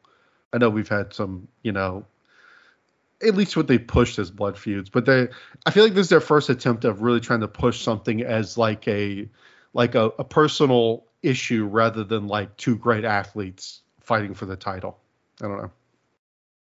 Yeah, they're definitely using like I guess their real life relationship in this storyline because you know they're very believable as best friends and you know they probably kind of are. So yeah, it's gonna be personal. Um, and I like the fire from Sami too, and also like Regal running out there like you can't just be throwing people around like it's wrestling. like, what, what do you mean you can't do that? it was a match. like, poor Tye. He didn't know what the fuck was happening. He was like, oh shit. fucking red tornado at garbage his ass. barge. Fuck yeah. He fucking fucked him up. It was it was kind of great actually. Um, now, would you feel as, as equally bad if that had been uh, Jason Jordan getting the same treatment? I would like it even more, probably. um, notably, now correct me if I'm wrong. Regal does not say this is a title match. He just says he's going to give Sami uh, Kevin Owens at Takeover, right? Yeah, he was like, I don't care, make it make it non-title. I just want to fight Mhm, the motherfucker. Gotcha. Yeah. So I think how that's very telling. Yeah. I think that's very telling right now. We have to. It's de- de- a developing story, folks. Mhm. Um, Right. But I mean, Regal gets it. He's old school. He knows that he's not going to be able to stop Sami Zayn from from getting his piece of Kevin Owens, extracting his pound of flesh. He needs that that vengeance, of course. So why why not make it a proper match? Make it official. Um, you know, he, he doesn't like. Uh, he doesn't approve of Sami's behavior out here again, hijacking the show and and trying to uh, trying to force his hand. But he's a wrestler. He's he's been there. He knows what Sami is feeling here. So at the end of the day, he is going to capitulate. But they're going to make sure that that it happens at the right time and place. So I like Regal as that um, like face authority figure, which is something we don't see enough of really in wrestling period. It's always it's always the bullshit, boring heel heel GM or heel owner, um, right? Like that that storyline has been done to death. And I think authority figures in general were a little bit over, but having just a face, a competent face um, general manager of, of the promotion uh, is is a little bit refreshing, especially when it's a guy like Regal, his uh his very Spartan office notwithstanding. So uh, I, I like what we've I like what we've seen of uh, Regal here in NXT. At, you know, we miss him on commentary certainly, but I like what Mhm. we've seen of him like as a character just in these past few weeks here. Very good. All right. So um, something I'm not gonna like is Curtis Axel in this next match. Um, as they're gonna get Curtis Axel versus Finn as um, um, Finn Finn Balor goes on his rampage through everybody who's come from the main roster. Um, so uh, Axel g- uh, continues to uh, you know get the best of Regal as he's got his opportunity here to get beaten down by people. Uh, this is a tournament match, I should mention. So this was in the first um, first round of the uh, number one contenders tournament. Uh, Curtis Axel's offense in this match, I didn't like him in the last one, but I thought he especially like sucked ass in this match. Like the most lame, boring, like you know, weak corner chokes, like shitty chin lock, um, pausing every five seconds to posture to the crowd that doesn't care about him. He was just terrible in this match. Like Finn was fine. He was really good. Like um, lots of movement, the corner drop, like such a contrast. Like he's doing all these cool moves. Like he busts out the sling blade, these cool drop kicks. Uh, he beats him with the coup de grace, as opposed to Axel, who whenever he's on offense is just like boring me to sleep. So uh, this was a another like glorified squash. Um, where they gave Axel way too much offense for how much he sucks ass. Uh, not to be biased in my recap, but um, I ended up going. It sounds strange because I gave this two, but it's all to Finn. Like I thought Finn looked fantastic in in the win, but God, Curtis Axel sucks so bad. Anyway, uh, two stars for me, Tim. Uh yeah, Curtis Axel sucks ass. Um, I was trying to give him somewhat of the benefit of the doubt in the first match we saw him in mm-hmm. against Itami. You know, it's uh, you know you're not really sure exactly what they're going for with him, and there's there's room to improve. But uh, for him to be able to drag Finn down like this is um is really telling. That's that's bad.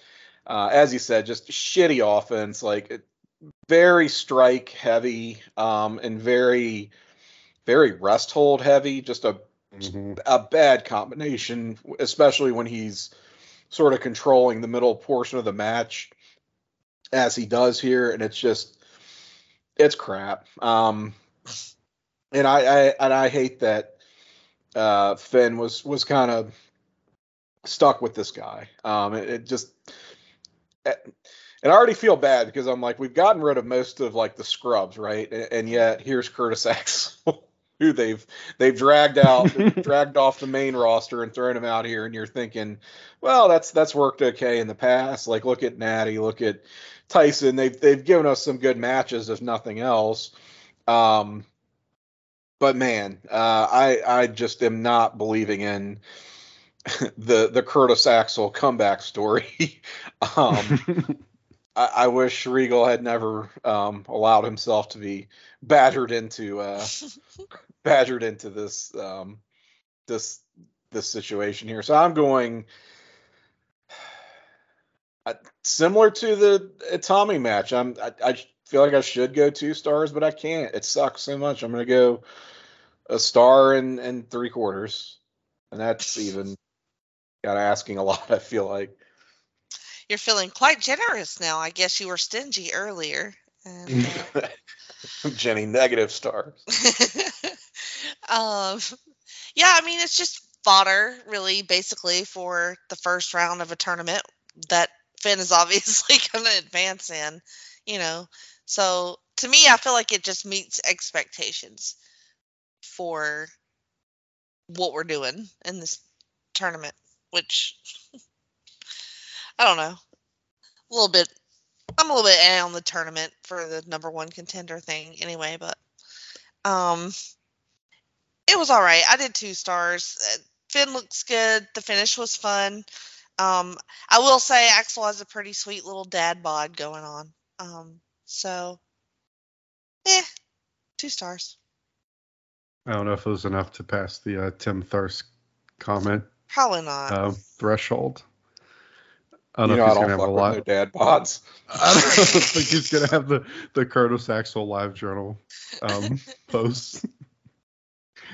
I want the uh, Curtis Axel go back tour, not the comeback tour. yes. the go away tour. The go away right. tour. Yeah. Right. Like you said, I tolerate him. The first match, he was like, "Oh, he's all right." This one, oh my god. Anyway, all right, so uh, we had the Sasha. She says tonight she is going to beat Charlotte again, and Noah will be there to save her this time. Um, and she's very rude to Devin, who was previously mm. The Bachelor, in case no one knew that. Mm. Uh, so yeah, that was a pretty cut and dry promo. Just her hyping the match with Charlotte. Um, and uh, unless you guys have any thoughts, I'll give you another Total Divas update. We have. I had to look up who this is because I knew I knew it was Mendes. But I was trying to remember. At first, in my head, I had Eva Mendes, and I was like, "Wait, no, that is an actual actress." But uh, this whole storyline. So you're told these update is that Rosa uh, Mendes wait, has Rosa like a. Uh, uh, is it?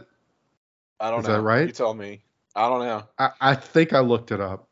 Okay. I hope I didn't look it up me. and still get it wrong. I think it's Rosa Mendes. Rosa but anyway, Mendes, yeah. um, Miss Mendes unsure of the first name, has a um, obsession with Paige. We see in this episode of Total hmm. Divas, and she kisses her against her will, and Paige is upset about it. So, um, um, a surely 100% legitimate and not set up for the show um, drama here. I don't know if you guys had any thoughts on um, well these I advances. Think, think Paige should be upset that she Right. was kissed against her will. I mean, that's fair. And, and then the girl's response was like, "What do you mean? Like we flirt like all the time, and like we're totally into each other."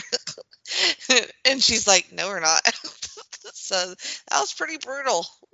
Also, I, I I'm not sure what her age would be at this time, but I know Paige is on the younger end. You know, like yeah, she started wrestling super. older, So she was probably like 20 here or something. So that's a whole other Mhm. yeah. aspect. Um, I feel like this, if this was anything, like if this was something that truly happened, uh, like unscripted, I should say, that there Oh. would have been, like, that's kind of an actionable offense, right? I mean, if coworker Assault. Yeah. non-consensually, yeah. kisses you backstage, like that's not just a Right. fodder for a reality show.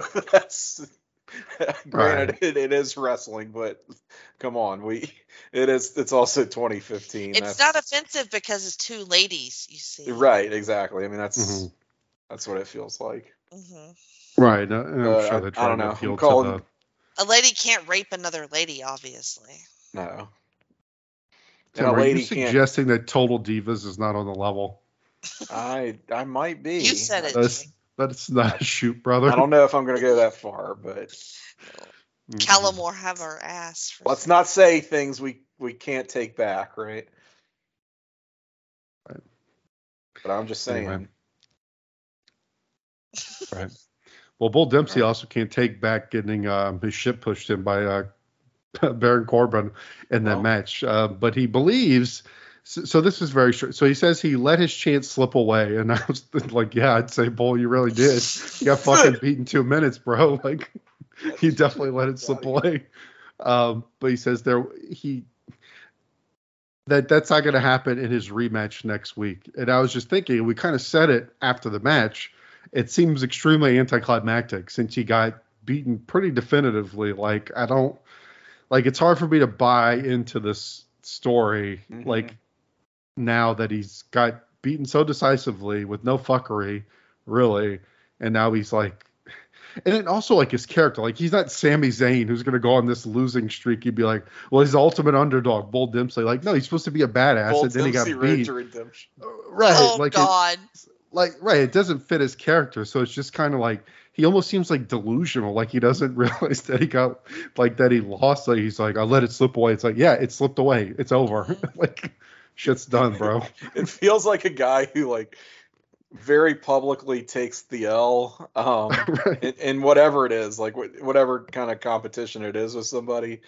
Uh, very decisively and very publicly takes an L, and then goes, "Well, uh, best two out of three, Yeah. you know." Basically. I wasn't Incredible. ready that first time. Yeah, yeah. Make just making excuses. Yeah. What an idiot. Anyway, uh, all right. So now we go to the big uh, Charlotte versus Sasha match. So I was pretty excited for this one because, like I said, I'm surprised that they would throw this out here before Takeover, not save it. Um, so we go into the match. We get an extended lockup while uh, Albert and Graves compare their careers, which um, I did think Albert had a good comeback here because, um, like, Corey Graves is going down like, "Oh, what do you even know from your career?" and Albert's like, um, he says something it's like, "Oh, let's recap your career and done." that was Just like real bitchy. maybe Albert's greatest line ever. Yeah. It's like, ah, your career, you had like three shitty matches and then your neck gave out. So eat shit, Corey Graves. Uh, but um, so uh, right as the match starts to get going in ring, like I said, they do kind of extend the lockup, sort of feeling out segment. Uh, Becky runs in for the cheap DQ. Uh, but then Bayley comes in to save Charlotte from the uh, two on one beatdown by these two. And this was just another instance, and probably even more egregious here because I mean I get what they're doing too, but it's just a weird, another like weird, like blue ball, like to um mhm. Mm-hmm. make you think like you're gonna get oh wow Charlotte and Sasha they're finally gonna do, you know they're gonna give you this big match and they just like like why even do it? I don't understand. I, I went half a star. Not really their fault. It's just again very strange. They're like really into this booking of cutting off these big matches it's it's just strange. I don't know. Maybe I'm overacting, but it just felt weird. Like, why even do it? Well, I think it, basically just for the post match stuff. Basically, Right. the match was just bullshit to get to to what we get to. Right. That's just my thought. Right. Which maybe we should bring that in. of So. Mhm. Feels like a means to an end, really. Yeah. Um, I mean, honestly, here again, it's it's an example of what I think they should have done with with uh, Bull and Corbin last week. Um, same rationale, anyway. Right. Mhm. Bullshit. Yeah. Mm, Yeah, I mean, if if you're gonna try to drag out uh, the feud, then maybe don't blow it off in the first match. Like, so, Mhm. Wa- was there a Charlotte nip slip during this match? Did anyone notice Hmm. that? I didn't notice. I feel like there was a moment where I thought there might have been a potential one. Now that you're saying it, but I don't. I don't know if we got full full exposure. Yeah, It's I possible. Like it was Not- very. like- um, As you're saying it, I do remember there being like a um. It, it was um it was teetering. it was yes, it was on the brink of. uh And I mean, I don't know why I would notice such things, but um I definitely noticed that. Uh, Most notable thing of this match. yeah. So the post match stuff. Right, right. So Bayley, like I said, Bayley comes out to uh, save Charlotte, but then Bayley takes the title away from Charlotte, and um, you know, Charlotte's trying to reason with her. Okay, give me. She's talking to her like a child, like, uh, all right, give me the belt back now, Bayley. It's mine, and she gives it to Bayley to Belly, and uh, you know, like I guess it's her way of like asserting herself. And then Regal comes out. He turns it into a four way at Takeover. And I want to get you guys' thoughts on this because this feels very forced to me. Like this is where, like, okay, like Tim said, if they want to just drag it out, well, it seems like okay, we'll drag it out because we want to have it. Want to do uh, Charlotte versus Sasha at the Takeover, but now I, I guess the logic is they want to the takeover uh, that they want to hold this out even longer for whatever reason the Sasha Charlotte match. So now they make this four way, but it just feels very forced. I don't know. It it's like all of a sudden now Bayley's back and they just throw all four of them, and then it's weird because Sasha and Becky are a tag team, which I guess is supposed to be like part of the intrigue here. But I don't know. The four way just felt like they were just trying to shoehorn them all into one match, right? I don't know. Yeah. I mean, yeah, you're not wrong, but also I am glad to see the turn from Bayley because what she had been doing previously was not working for me or her, I don't think. So this could potentially be more interesting. I don't know. Um, I know she, you know, does some pretty good heel stuff kind of later. I don't know how good it's going to be um now. And is she uh, truly turning like is she going to go real bad or is she just going to be like trying to justify herself, you know, for her turn? I don't know. Um they, they everybody's every woman's reason for wrestling in a match according to the commentary is jealousy. So she's probably just jealous and that's the only reason why she did it and I shouldn't think any deeper into that. Um, overall, I just did two stars just for the whole deal and the whole turn. And uh, you're not wrong about it being Mhm. sort of out of nowhere, but also what what the fuck else are you gonna do with Bayley? At this point? so I Sure. don't know. I just took all that into account, Tim. Yeah, I I think it does feel kind of forced just because we it seemed like the issues between Charlotte and Bayley were pretty much done, like that feud was over. Um, Bayley has has been out of action for for a little bit, and now all of a sudden she's back in the picture. Um, meanwhile, what has Becky even done Mm. to justify getting a title shot? Um, just riding Sasha's coattails again as a tag team partner. She just really has no business being in there. I I understand the desire to hold off on on Charlotte and and Sasha, do more of a Mhm. slow build there. So you almost wish that there was I don't know, like like another just interim challenger for for Charlotte who wasn't Bayley. Um, you know, Becky again doesn't really work. We already did Natalya. So do we need like another walk on from from the main roster or something? Hell, what's Paige doing? Right. Um, well, apparently she's getting um. I don't want to keep banging that drum. That may have been a poor choice of words. Um, um, and that might harassed be also the, the, another reason for the four way is because there isn't anybody to mm-hmm. challenge Charlotte. Kind of what it feels like, right? Yeah. So I don't know. I the whole deal. I just gave. I just threw a token star at it. You know the mat, the match such as it was, and all the post post match stuff. I like Bayley hitting the the Bayley to belly on Charlotte. That's a, it's a nice bit of character development for her. It's something she's needed mm-hmm. just to, you know, if not outright turn heel. I don't think that's what we're seeing so much well, as she's just yeah. being more self. For Bayley, it sort of is. For Bayley, it's, it's like, very yeah. heelish. Yeah, yeah, for Bayley, it's like it's the it's like the Sami thing. Like we saw them kind of pushing that like angry Sami, and now we get like the two who are like the wholesome, like you know, ultimate white meat baby faces mm-hmm. are now getting kind of, you know, edgy. Yeah, edgy. Or like, and and I will say that like they have made like they've never fully turned Charlotte either. So they, I think we mm-hmm. said before they could kind of have Charlotte fit whatever works for them. Like if she's against Sasha, she's more the face. But if it's Bayley, maybe she's heelish because she was mean to her before, even though she hasn't really been lately. I don't know. Mm-hmm. Yeah. So yeah, we'll see how it works out. But it is, it's, you know, I don't know, you know, it's probably like we said, they just don't really have a whole lot of options. So, but yeah, but I'm sure we'll get our Sasha Charlotte match eventually down the road. All right. We get our uh, a new interviewer here backstage who is now the ring announcer. Well, I don't know how much not as keyed in nowadays. Maybe he's not anymore, but he was for a long time the announcer on SmackDown. Maybe he still is, like the ring announcer, but I don't remember his name. Um, but I guess this is where he started because he's interviewing backstage on NXT, and uh, he wants to get a word with Kevin Owens.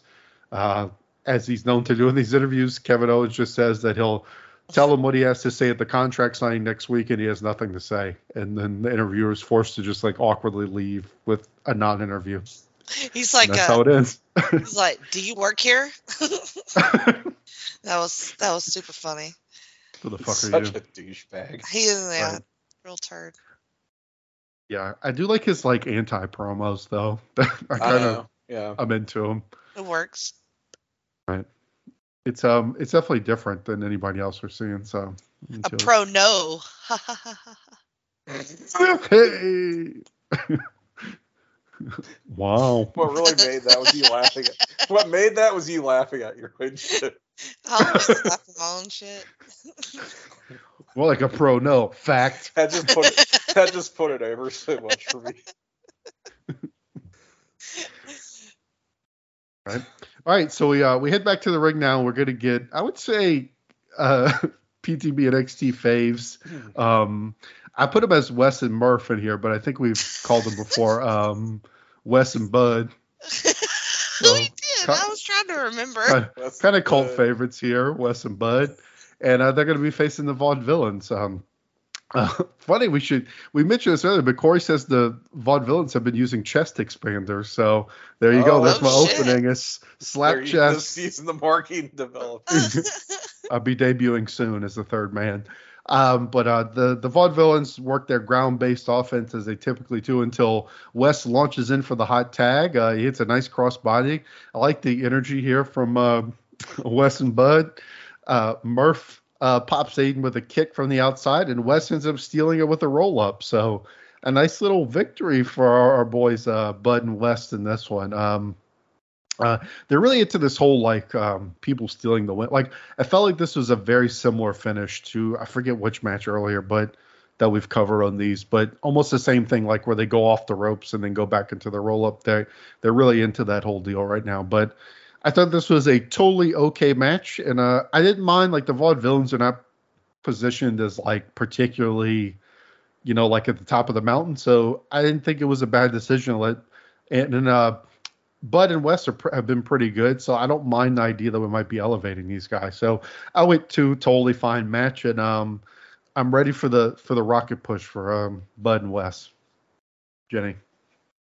Me too. Like we need another tag team, number one, and they're both pretty good, even though they look too much alike. Um, and it's I know that the ginger is Buddy Murphy, but, uh, but the other one's just it. I don't know. It, it gets confusing. All these white guys look alike, y'all. Um, and but yeah, they were fun to watch. The vaudevillains, bless them. I mean, kind of hate to see it. Uh, you're right. I mean, what are we gonna do? Like, they're kind of falling, lost. I mean, they they mm. had their mm, chance. Mm. They they could not do it. So uh, next, basically. So I did two and a half. I liked it quite a bit. Tim. Yeah, Vaudevillains have been eating a lot of losses lately, which uh, I don't like to see as sort of a low key fan of theirs. Mm-hmm. Um, but you know, it occurs to me that maybe my issue with with some of those um, Vaudevillains, Lucha Dragons matches, maybe just the Lucha Dragons are not the opponents for Vaudevillains. Mm-hmm. They just mm-hmm. didn't mesh super well because I think they totally click with uh, Wes and Bud here. Mm-hmm. Um, I thought they just had not that this is a a lengthy match by any stretch. It, it it's it's not a blowaway or hidden gem or anything like that. But I just I thought these teams had had really good chemistry and uh, Vaudevillain showed some fire. Like it just it seemed like they enjoyed working with these mm-hmm. two. Like mm-hmm. just from a professional st- standpoint, they were feeling it a little bit more than than maybe they were with with the Lucha Dragons because they're 1920s racists. Um, no, but um. How dare you accuse my brother? For whatever reason, for whatever reason, that this was just a much better pairing, and I, I enjoyed this more than probably any of the Lucha Dragons Vaudevillains matches. Mm-hmm. Um, even with the kind of fluky nature of the win, it's good to see a, another uh, new team enter the picture and, and make an impact like this.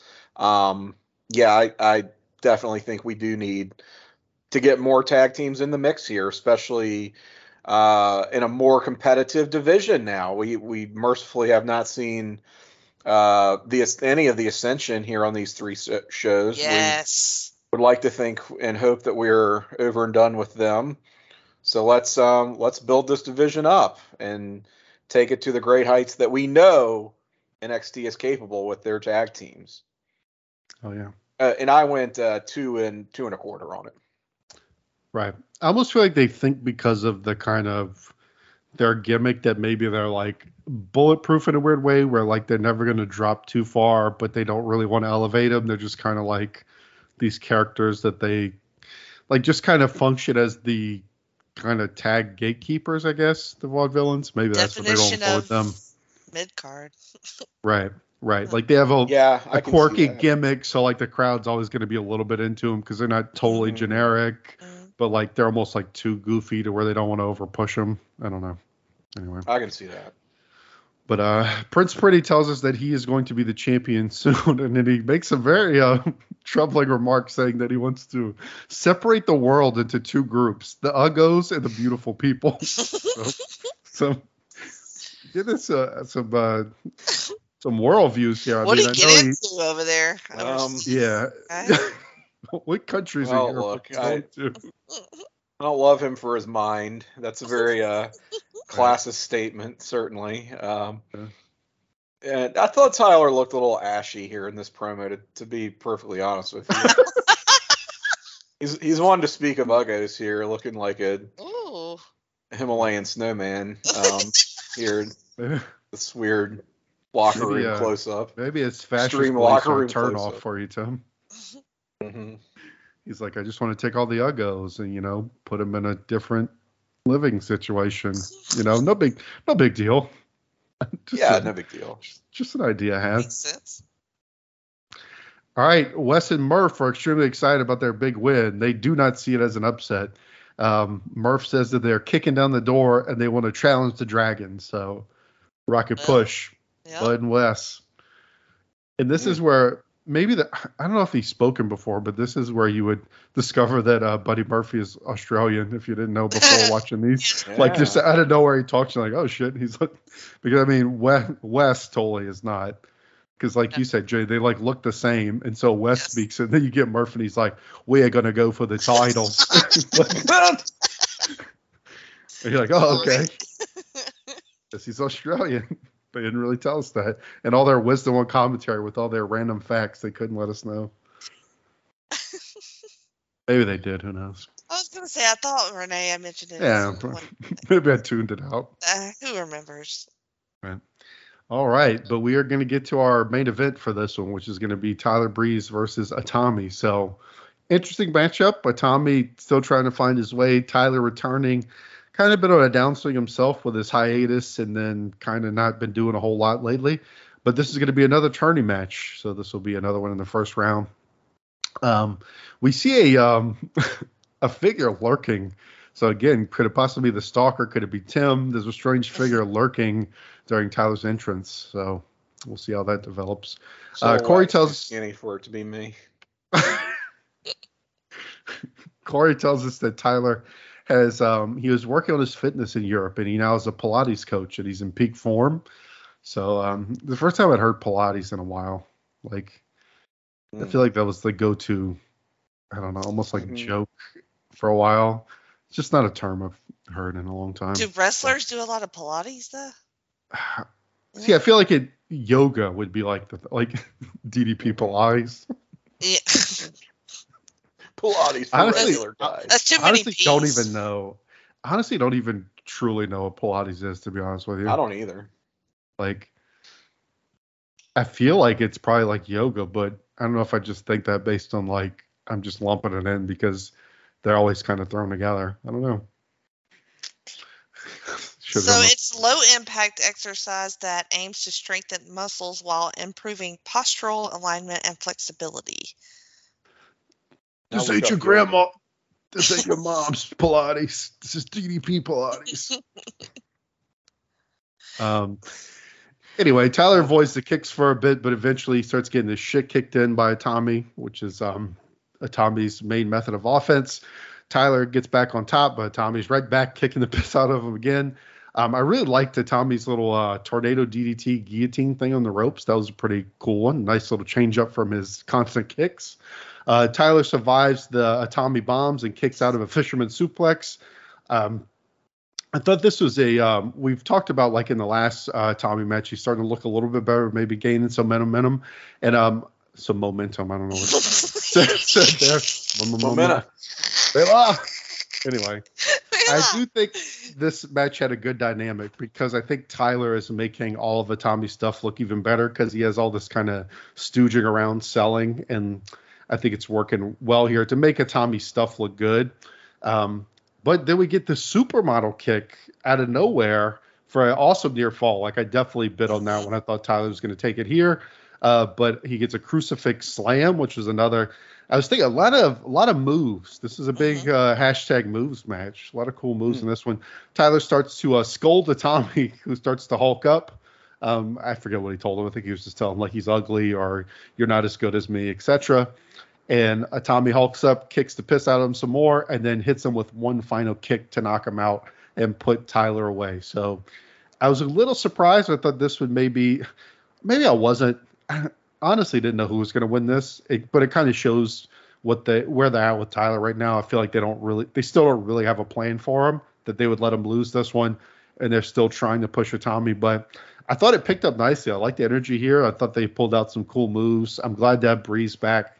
He's always good, and I thought he helped to elevate Itami and gave him a good opponent to maybe, again, maybe to to right the ship maybe and make Itami worth a shit because he really wasn't doing a whole lot before this. But I ended up going three. I enjoyed this a great deal. There was some again a lot of a lot of killer moves in this one, uh, Tim. Mm, yeah, talk about gatekeepers. I think that's the role that Tyler Breeze has been slotted into now. It's that upper mid card gatekeeper, maybe, and he's he's been out of pocket for a little bit here. Um, so maybe before we we build Tyler back up, we we use him to um, build some other guys up. He can he can afford to eat some eat some losses. It's okay. It's I won't say he's he's entirely bulletproof, but again, has the benefit of a strong character, not unlike the vaudevillains, where it's it's not a not the biggest deal in the world to see him uh, lose. Especially he's he's not that far removed from his hot streak. I feel like that he had in 2014, where he he really was focused and and picking up wins and getting title opportunities throughout the year. Um, so it, it's fine that that he goes down in defeat here.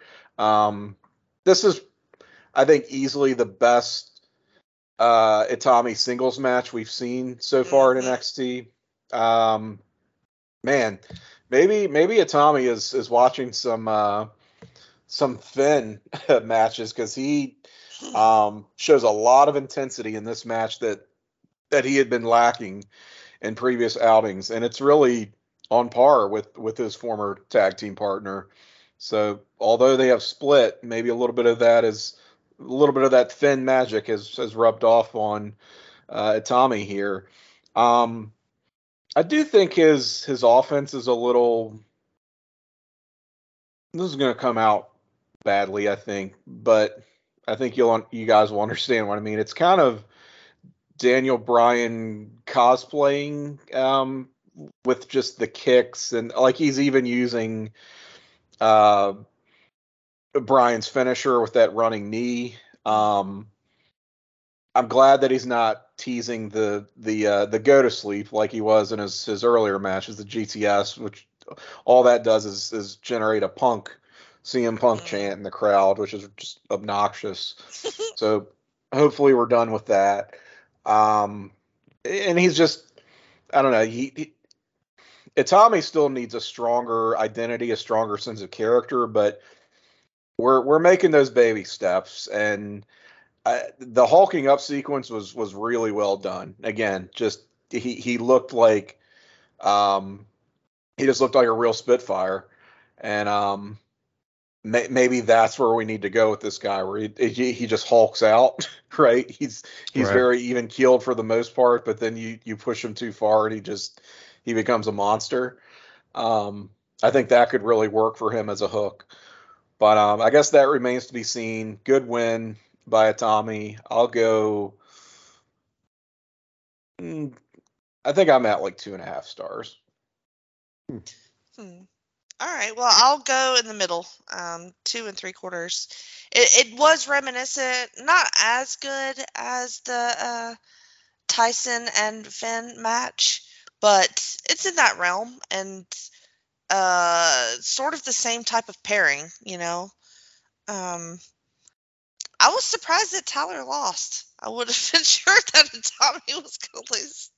What the mm-hmm. fuck? Like, I guess I'm just used to him losing, or, or something. But um, yeah, it's disappointing not to have Tyler move on. But he also has been gone for a little bit, so um, maybe it's just you got to work your way back up, buddy. You've been gone. So, um, Tommy's been here. I mean, largely sucking, but uh, he's been here working matches at least.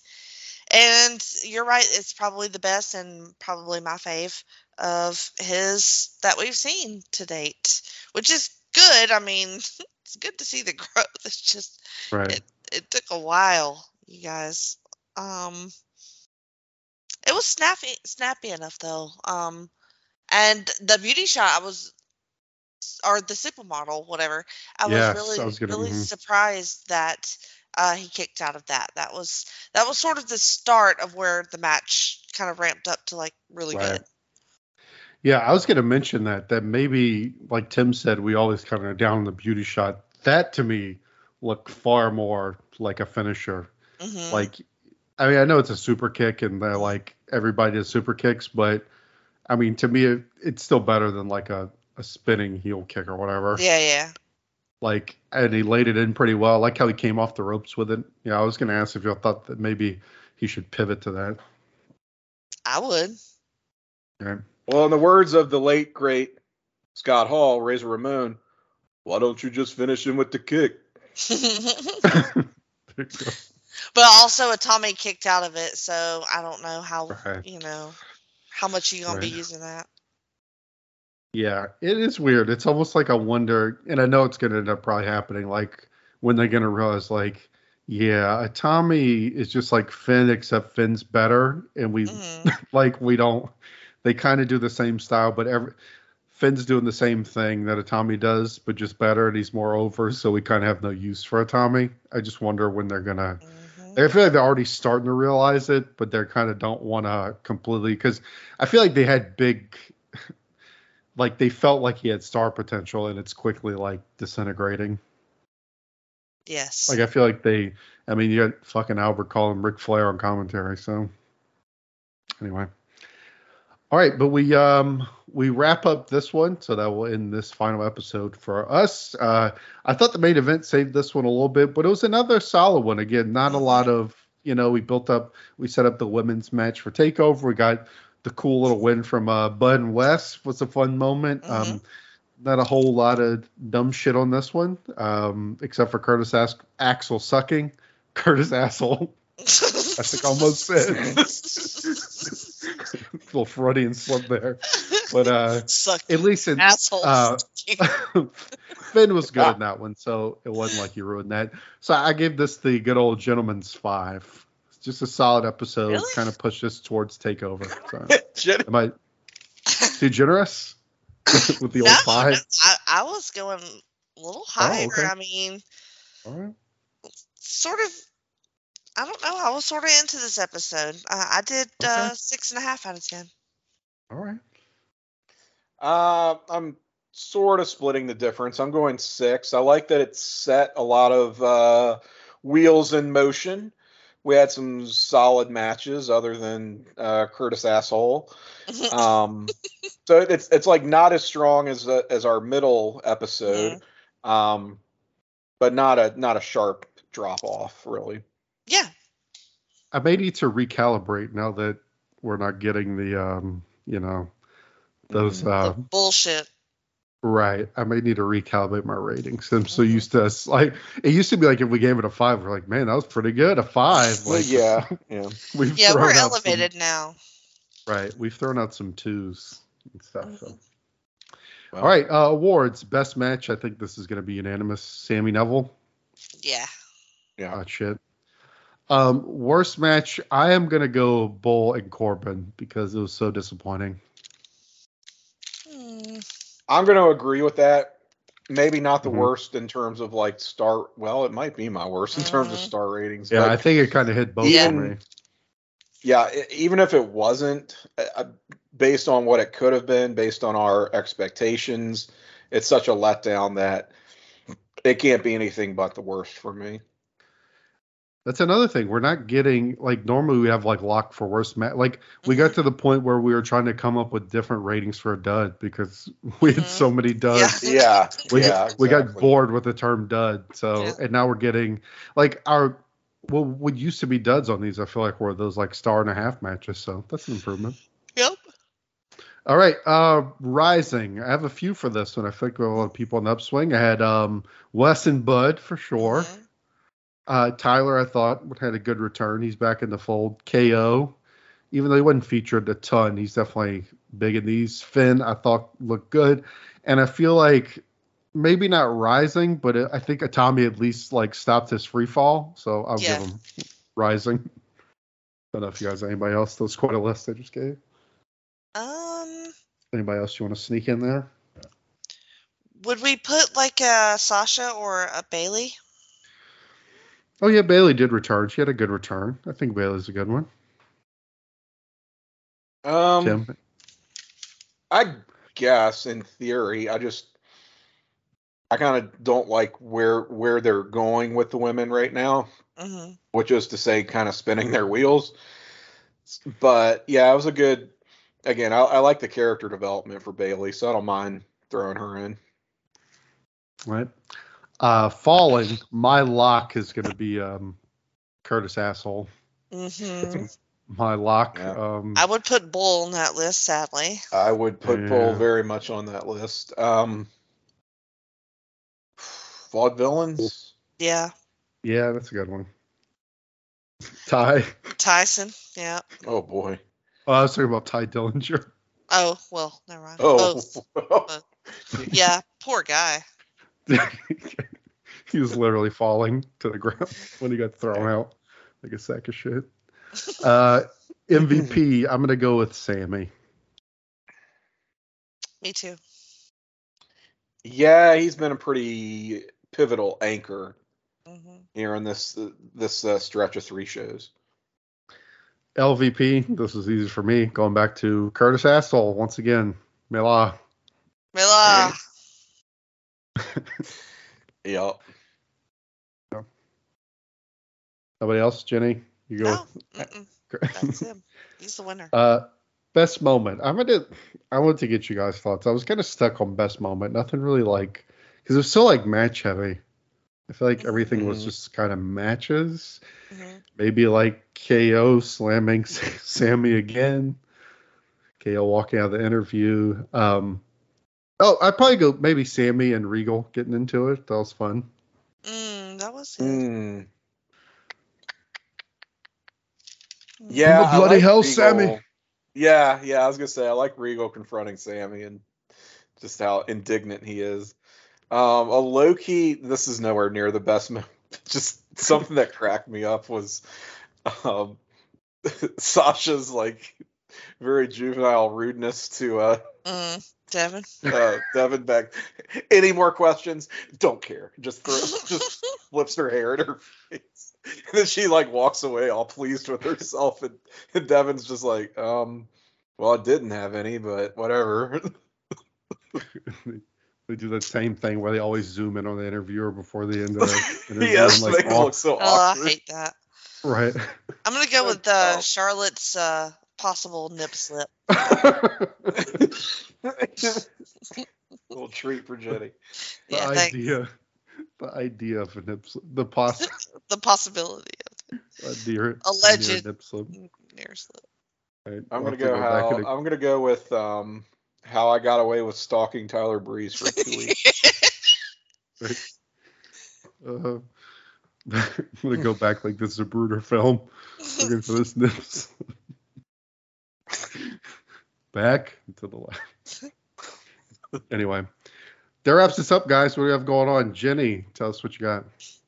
Okay, so my um, podcast feed has a new home uh, on the North South Connection Podcast Network. I am on Wednesdays on that feed.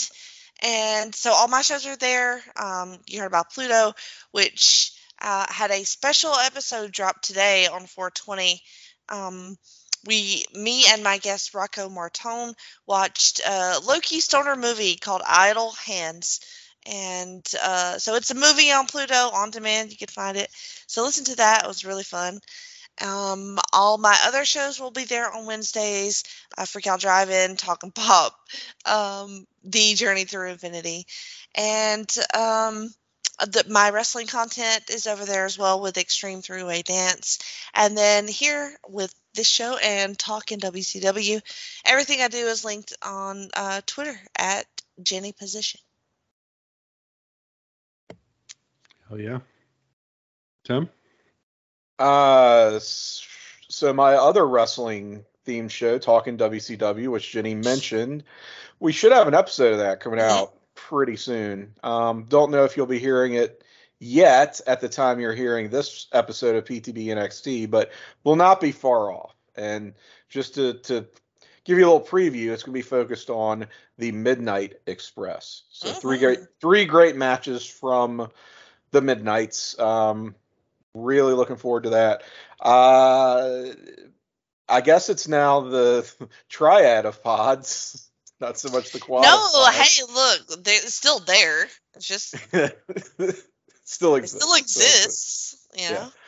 But uh, I've got some uh, some content as well over on the North South Connection uh, podcast. So subscribe to that network today if you are not. Uh, we have 9021 NoSo, myself and uh, JT Rosero, and a rotating third guest uh, covering chronologically each and every episode of the original Beverly Hills 90210. Jenny, you've been on that podcast twice now, I Mhm. believe. Uh, certainly, you will be on future episodes as well. Jake, we got to get you in there. Uh, I don't know that you were the biggest watcher of, of OG 90210, but that doesn't matter. We will um, force you to watch the show and, and join us as a guest at some point in the indeterminate future. Um, but yeah, we're we're real close to wrapping up the first season of that show, which is amazing to me.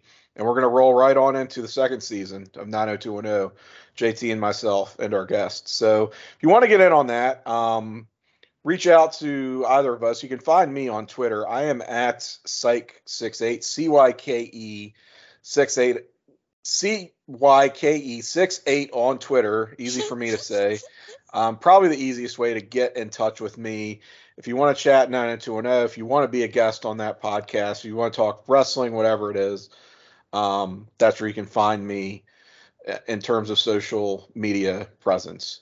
Uh, beyond that, we have the Place to Be Nation Pop experience. So subscribe. That is another separate uh, podcast network. Um, I am one quarter, sometimes one third of uh, Pop Goes to the Couch, where we talk um, Disney Plus and superhero themed shows. Uh, right now, doing Moon Knight coverage. Uh, so that show we've really only done the first two episodes of Moon Knight, even though at, at the time of this recording there are four out. We're going to double up on our next uh, recording, our next episode of Pop Goes to the Couch. So uh, very soon you will be hearing episodes three and four covered on that uh, podcast. So, um, and spoiler alert, I don't know that we're fully feeling that show, but whatever. Um, once that's done, we'll move on to the next thing uh, as we do on Pop Goes to the Couch rotating coverage. Uh, so, yeah, that's all the places you can find me that I have some kind of podcasting presence. Very good. I haven't done that um, in a while. Can... named all the shows. you can find me doing the Ruthlessly Aggressive podcast over the North South feed. I'm about to cover Rumble 2003 um, with the legendary Triple H Scott Steiner match. So check that out. I also do a couple pods over on the Place to Be Nation Wrestling feed. This feed that we're on actually right now, the one across my feeds here. Um, but mostly with uh, my pal Logan Crossland. Uh, we do uh, YouTube roulette where we watch random matches, and we do uh, uh, Highway to the Impact Zone where we cover TNA. We're in mid 2005. It's uh, interesting times as Jeff Jarrett is no longer the champion. Samoa Joe is here it is uh, very interesting. But and I guess I'll have to do um, 90210. You know, I, I wasn't. I guess I was maybe too young. I will tell you the only thing I'll say about it is as a kid, I always thought like 90210 and like Melrose mm-hmm. Place. Like when I would see them on TV, I thought it was like nearly pornography or something. Like they just seemed, like they seemed like they were putting like R-rated movies as a TV show. That was like my six-year-old perception of 90210 yeah. and like Melrose Place. It's like so, so dirty, right? Right, right. I always thought, yeah. yeah. like as a little kid, I thought like, oh my goodness, he put this on TV. Good lord, these people are like. I'm Duty Claire. right. Mm. My goodness, they're participating in sexual congress on this program. anyway. You were an outraged old man when you were six. Right. Anyway, but that was a very serious episode of PT NXT here. That's what um, I said. Yeah, we'll have to. I don't have that. Well, we, we we we promise to be dumber on the next one. No, no worries. We'll, yes, we we promise to be stupider or less um, analyzing the wrestling, but. Um, we do what they give us, and that's what they gave us on this. Yeah, it's, so. it's it's difficult when the shows are not making you stupider. Yeah. Right. Um, as as I would argue they were for a while there. right, right. We don't want to force the stupidity. Let's make things but, stupid again. We'll, we'll get there. but um, we we will be back hopefully in a month if the uh, Greek um, doesn't doesn't catch us again. But as we know, it typically does. So um, everyone have a um, have a good month. Hopefully until we see you then, and we'll be back on day. PTB. have a day, Layla. see y'all then. PTB NXT out. PTB NXT has left the building.